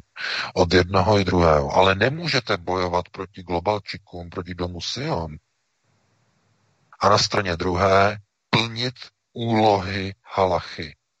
Budovat velký Izrael, ochraňovat Jeruzalém, eh, podepisovat Izraeli papíry, opravňující anexi Golan, anexi západního břehu, eh, dohadování a domlouvání mírových smluv pro Izrael jménem americké vlády, smlouva s, eh, se Spojenými arabskými emiráty, smlouva s Bahrajnem, to znamená navazování mírových smluv. Všechno v zájmu Izraele. V takovém okamžiku Trump není národním kádrem, ale je kádrem halachy. To znamená domu Jáhve. Z tohoto důvodu on vyhraje volby. Protože tak je dáno od roku 2016. Proto mu tam dali toho tragéda Bidena, který už má problémy s udržením moči, který zapomíná, jak se jmenuje, kde se nachází, velmi výrazný rozvoj demence. To znamená, dali mu úplného chudáka, který by měl být někde v domově důchodců s nějakou pečovatelskou službou. To znamená, to je úplně trapné, to není důstojné, to nejsou volby. To je e, vraždění jehňátek v přímém přenosu. To znamená, Trump přinese do té společnosti uh, uh, faktor, fenomén, kdy půl roku úmyslně americky dezinformovaná mainstreamová média, která liberálním fanouškům podsouvala lživé průzkumy veřejného mínění, že Biden vede o nějakých 16%, 17%, tamhle to, že to má v kapse. To zkrátka povede jenom k tomu, že oni až uvidí výsledek amerických voleb, tak zešílí neoliberálové. Oni tomu neuvěří, co vidí na obrazovkách. To je přesně to, co globalčiky usilují. To znamená vztek v polovině americké společnosti, v liberální společnosti a zapálení amerických ulic. Proto je všechno připraveno pro znovu zvolení Donalda Trumpa. On může dělat, co chce, úplně co chce, v zájmu Ameriky, v zájmu Ameriky, ale ve výsledku nedokáže odvrátit rozvrat Americké republiky. Proč? Že by byl neschopný, no to vůbec ne, to ne. Ale kvůli tomu, že polovina jeho obyvatelstva byla převychována nepřítelem. Nepřítelem, který nenávidí Ameriku, který nenávidí americkou vlajku, který nenávidí americkou republiku, který nenávidí americkou bílou rasu, nebo to, co vlastně bylo definováno jako bílým eh, de facto kolonizátorem, eh, když docházelo vlastně k obsazování amerického území v době kolonizace a v době vlastně osidlování. Takže nenávidí, nenávidí vlastní předky, strhávají jejich sochy, klaní se černochům, uh, Black Lives Matter. To znamená, tahle ta celá generace, která je postavená proti americky, vtrne do ulic, protože bude vidět v Trumpovi a v jeho hnutí úhlavního nepřítele v, ve věci ovládání politických procesů Spojených států. Bude zaděláno na vypuknutí občanské války. Takže to není o tom, že by Trump e, nešel proti globalistům, to vůbec není problém. Ten, ten jde proti globalistům způsobem, že víc ani, ani jít nemůže, ale problém je jinde. Problém je v tom, že je kandidátem Halachy, že buduje velký Izrael a že je kandidátem Izraele. To je to, co je daleko horší. To znamená, všechno to, co vlastně v Americe vlastně probíhá, to, co všechno vidět jako v Americe, tak je vlastně dopuštěno jenom kvůli tomu, že Donald Trump uh, byl dosazen a bylo mu umožněno tedy usednout kvůli tomu, že uh, souhlasil s tím tedy, že bude budovat uh, velký Izrael a poslední čtyři roky Trumpovo jsou jedno velké, obrovské budování Izraele. Samozřejmě, že v tom bude pokračovat, protože není hotovo, není dokončeno, to znamená, on musí pokračovat dál, jsou připraveny další smlouvy mezi Izraelem a dalšími arabskými zeměmi, to znamená mírové, mírové smlouvy, které povedou k čemu? No, povedou samozřejmě k zadlužení arabských zemích. A proč? No, kvůli takovému malému detailu. Globalisté totiž eh, v celé západní civilizaci dali signál k ukončení spotřeby ropy. Povinnému ukončení spotřeby ropy. Všechno má být na elektriku. Najednou ropa ztratí význam. Proč na elektriku? No, protože když to bude na elektriku, nebude potřeba ropa. No a kontrolní otázka. Kdo je e, největším nepřítelem Izraele? Arabské země. A z čeho dosud žily arabské země? Kontrolní otázka. Z exportu ropy. To znamená, ve chvíli, kdy západní civilizace se zbaví potřeby ropy, protože bude plně elektrifikovaná, samozřejmě, že pod vějíčkou ochrany životního prostředí, v tom okamžiku ovládne Izrael své arabské nepřátele skrze dluhovou past nejprve s nimi uzavře, protože budou poníženy ty arabské země, ztratí své peníze z exportu ropy, budou poníženy, ztratí své příjmy a budou muset povinně, protože nebudou mít jiného zbytí, budou muset uzavřet, uzavřít mírovou smlouvu s Izraelem a ten jim dovolí potom těmto arabským zemím si půjčovat na své státní rozpočty u světových sionistických bank. Stanou se tím pádem vazaly domu Sionu úplně stejně jako všechny země světa. Už ani ty arabské země nebudou moci být nezávislé. A to z toho důvodu, že úloha ropy v západní civilizaci bude vynulována. No, takže e, takhle by na to odpověděl s takovým tím přesahem. Dáme prostor dalšímu volajícímu, pokud teda máme na telefonu a pokud vydržel. Doufám, že vydržel. Počkat, kouknu. Halo, halo, svobodný vysílač. Dobrý večer. A? No. Tak, halo, halo, teď Já už. Se... Halo, ano. dobrý večer. Halo. Tak, povídejte, položte otázku, hezký večer. Tak dnes, ne, neslyšíme. Ten telefon vypadává. Já nevím, Martin, no, jestli já... to je něco eh, v tom mixpultu, něco máš tam, protože ty telefonáty vypadávají, těžko se mi věří, že to je operátorem. Jo, nevím. Já taky nevím, telefon mám furt stejně na stejném místě a vidíš, že některý vypadávají, některý ne. No, tak ne, nevím. tím telefonem přímo něco jako nějaký kabel v mixpultu, protože to se předušuje tak zvláštně, jo. Hmm. Nevím. Mixpult je internet, uh, počítačový. Tak dobrý, tak dáme jiný hovor, no. Tak to zkusíme, zkusíme. jinak. Nikdo volá, nevolá? Zatím nevolá. Já bych se VK možná zeptal, ty arabské státy se v finále mohou na celý ten západ a celý ten slavný, slavný elektrizovaný západ vykašlat. Mohou eh, se trhnout podobně jako Rusko, které ze sankcí těží v podstatě nastartovalo ekonomiku a mohou si tu ropu dělat sami pro sebe a v podstatě mohou tu uzavřenou ekonomiku mít sami od sebe, ne? V podstatě, i když mají ty uh, smlouvy prioritně s Izraelem uzavřené, ale přesto to mohou přerušit. Ne, ne, ne. Arabské ne. země ne. Nemo, nemohou, nemohou jít ruskou cestou, protože v, Izrael, teda v arabských zemích není vůbec nic. Tam jediné, co tam je, je písek a ropa. Dokonce i vodu tam musí dovážet a nakupovat, respektive filtrovat z moře. To je území, to je území e, žáru, slunce, písku, písečných dun, kde není infrastruktura, není, vizí, není nic. Je to území, kde byly jenom vybudovány jenom dvě věci. E, ropné věže a infrastruktura na rafinaci ropy, ta ještě ne ke všemu, to je především třeba v mají v Arabských Emirátech, v Saudské Arábii vlastně ani to nemají. Tam jenom vyváží, tam rafinérie jsou v cizině.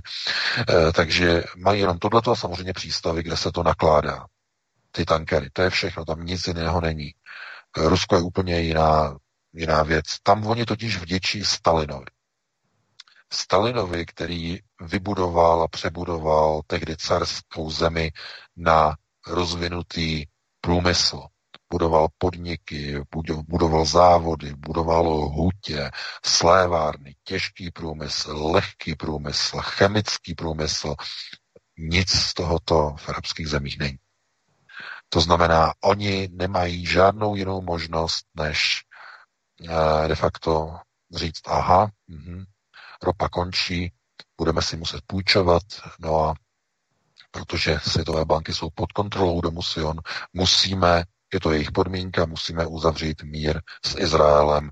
No a tím bude vybudovaný velký Izrael. Bez jediného výstřelu. To je to největší tajemství.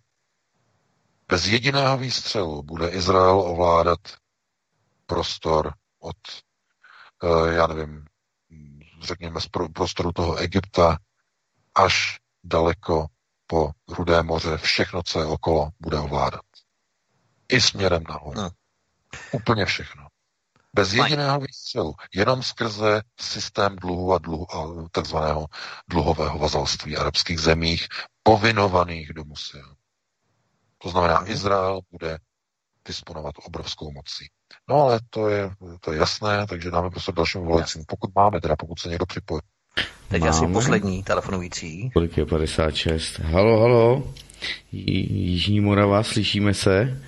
Pane, jsem No já jsem východní Čechy. Nebo východní Čechy, pardon, dobrý večer. Tak a já bych chtěla říct takovou věc, kterou chci říct strašně dlouho a hrozně jsem se rozmýšlela.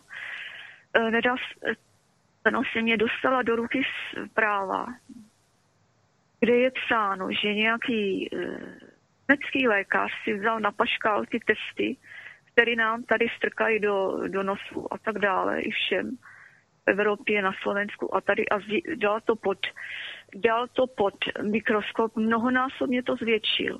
A přišel na to, že sám jsem jsou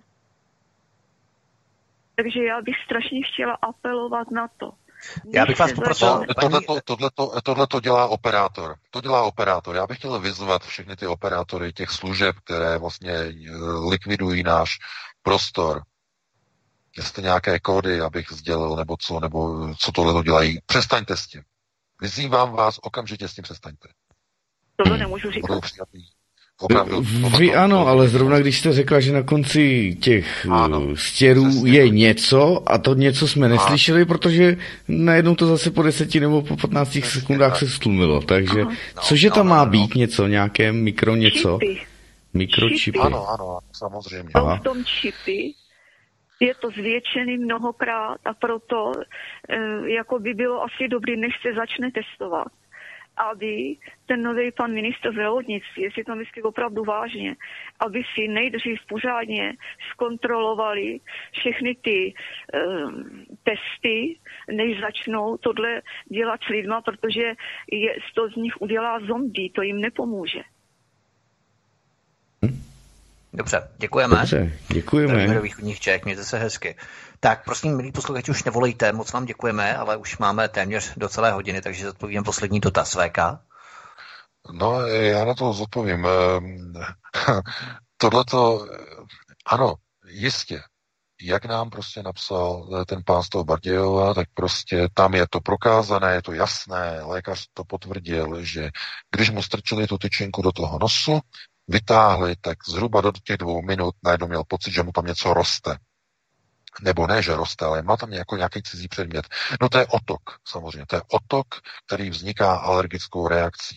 Je to pocit jako nějaký cizí předmět, ale to je ten otok. To znamená, na té špičce toho stěru je nějaká syntetická látka, nějaká umělá látka, možná nějaká vlákna, nějaký polyester, něco, prostě čínská vata, to je jedno prostě. No nemůžete se tomu divit, když ty testy nemají, nemají uvedeného držitele registračního rozhodnutí. Všichni to tají. Ani státní ústav pro kontrolu léčiv vám to nezdělí. Řekne, buďte v klidu, je to všechno v pořádku, ale do té databázy Euramedu uh, zkrátka veřejnost přístup nemá. Musíte nám věřit, že to je pravda. Přitom na tom letáku to chybí. Tak kde to je? Proč se to tají? Chápete? Takže to je, to je jasné. No a jestli tam jsou nějaká vlákna, nebo tam jsou nějaké mikroskopické částečky nějakých uh, alkalických kovů, které vytvářejí iritaci na, té, na tom povrchu té sliznice, nebo něco úplně jiného, ani nechci, ani nechci naznačovat, co by to mohlo být, no tak potom chápete, proč se toho tak lidi jako bojí. Uh, já jsem tu přece vysvětoval v první hodině. Já jsem říkal, že kdyby v jakékoliv jiné zemi demokratické zemi se rozhodli pro celoplošné testování, tak ten test, kterým by to bylo uděláno, by byl podroben tak obrovské, pečlivé klinické kontrole, že by tam měl tolik a tolik atestací a tolik a tolik potvrž, potvrzení, kdo je držitel rozhodnutí a všechno by bylo sledované a všechno by bylo transparentní a průhledné. Všichni by věděli, kdo to uh, objednal, odkud to přišlo, všichni by viděli výpisy těch registrací. Vš- Nebylo by to tajně někde na nějakém serveru Euramedu, že k tomu nikdo nemá přístup. Znamená, bylo by to transparentní, ale vzhledem k tomu, že nic z toho není, tak to znamená co? No snad vám to nemusím vysvětlovat. Tím je to dané. V tomhletom žijeme v Evropě v roce 2020, v roce dvou zmí. To je výsledek. A ještě ten rok není u konce. Takže eh, já jsem chtěl jako skončit nějak pozitivně, zase se to nepovedlo. Snad se nám to někdy povede. Eh, byla to poslední otázka, eh, poslední odpověď eh, dnešní večer, takže doufám, že se vám to trochu líbilo, že jste dostali nějaké nové informace no a pokud si najdete čas, tak opět příští týden v pátek po 19. hodině, říkám po 19. pro jistotu, se opět uslyšíme a probereme nová témata z domova i ze světa. Takže pro tuto chvíli já se loučím s tebou, Vítku, i s tebou, Martine, se všemi našimi posluchači, no a pro tuto chvíli vám přeji krásnou dobrou noc. No vidíte, máme COVID-19 a my tady přicházíme po 19. hodině, to je taky určitá symbolika. Takže VK moc děkuju. Martine, to by také, milí posluchači, vám za přízeň, kterou nám zachováváte. Doufám, že budete komentovat náš pořad, lajkovat a hlavně sdílet nás, prosím, na sociální sítě, což je velmi důležité pro to, abychom se všichni společně stali nositeli informace. Abyste to nenechávali pouze na nás, ale i byste vy se angažovali, přičinili, protože každý hlas se počítá, i ten váš a budeme velmi rádi. Takže to je všechno, zdraví vás svítek, přeju hezký večer, případně dobrou noc, anebo hezký poslech dalších pořadů svobodného vysílače. Tak, tak, tak, dámy a pánové, nebudu to prodlužovat. Jirka Sklatov už je nachystaný s nějakou party, pařbou, diskotéka, tech, house, mix a ještě něco. Samozřejmě on pojede až do třetí, čtvrté hodiny raní. Takže kdo chce křepčit, dámy a pánové, máte možnost teď díky studiu Klatovi. Děkujeme a mějte se krásně, hezký večer. Prosíme, pomožte nám s propagací kanálu Studia Tapin Rádio Svobodného vysílače CS. Pokud se vám tento nebo jiné pořady na tomto kanále líbí, klikněte na vaší obrazovce na tlačítko s nápisem Sdílet a vyberte sociální síť, na kterou pořad sdílíte. Jde o pouhých pár desítek sekund vašeho času. Děkujeme.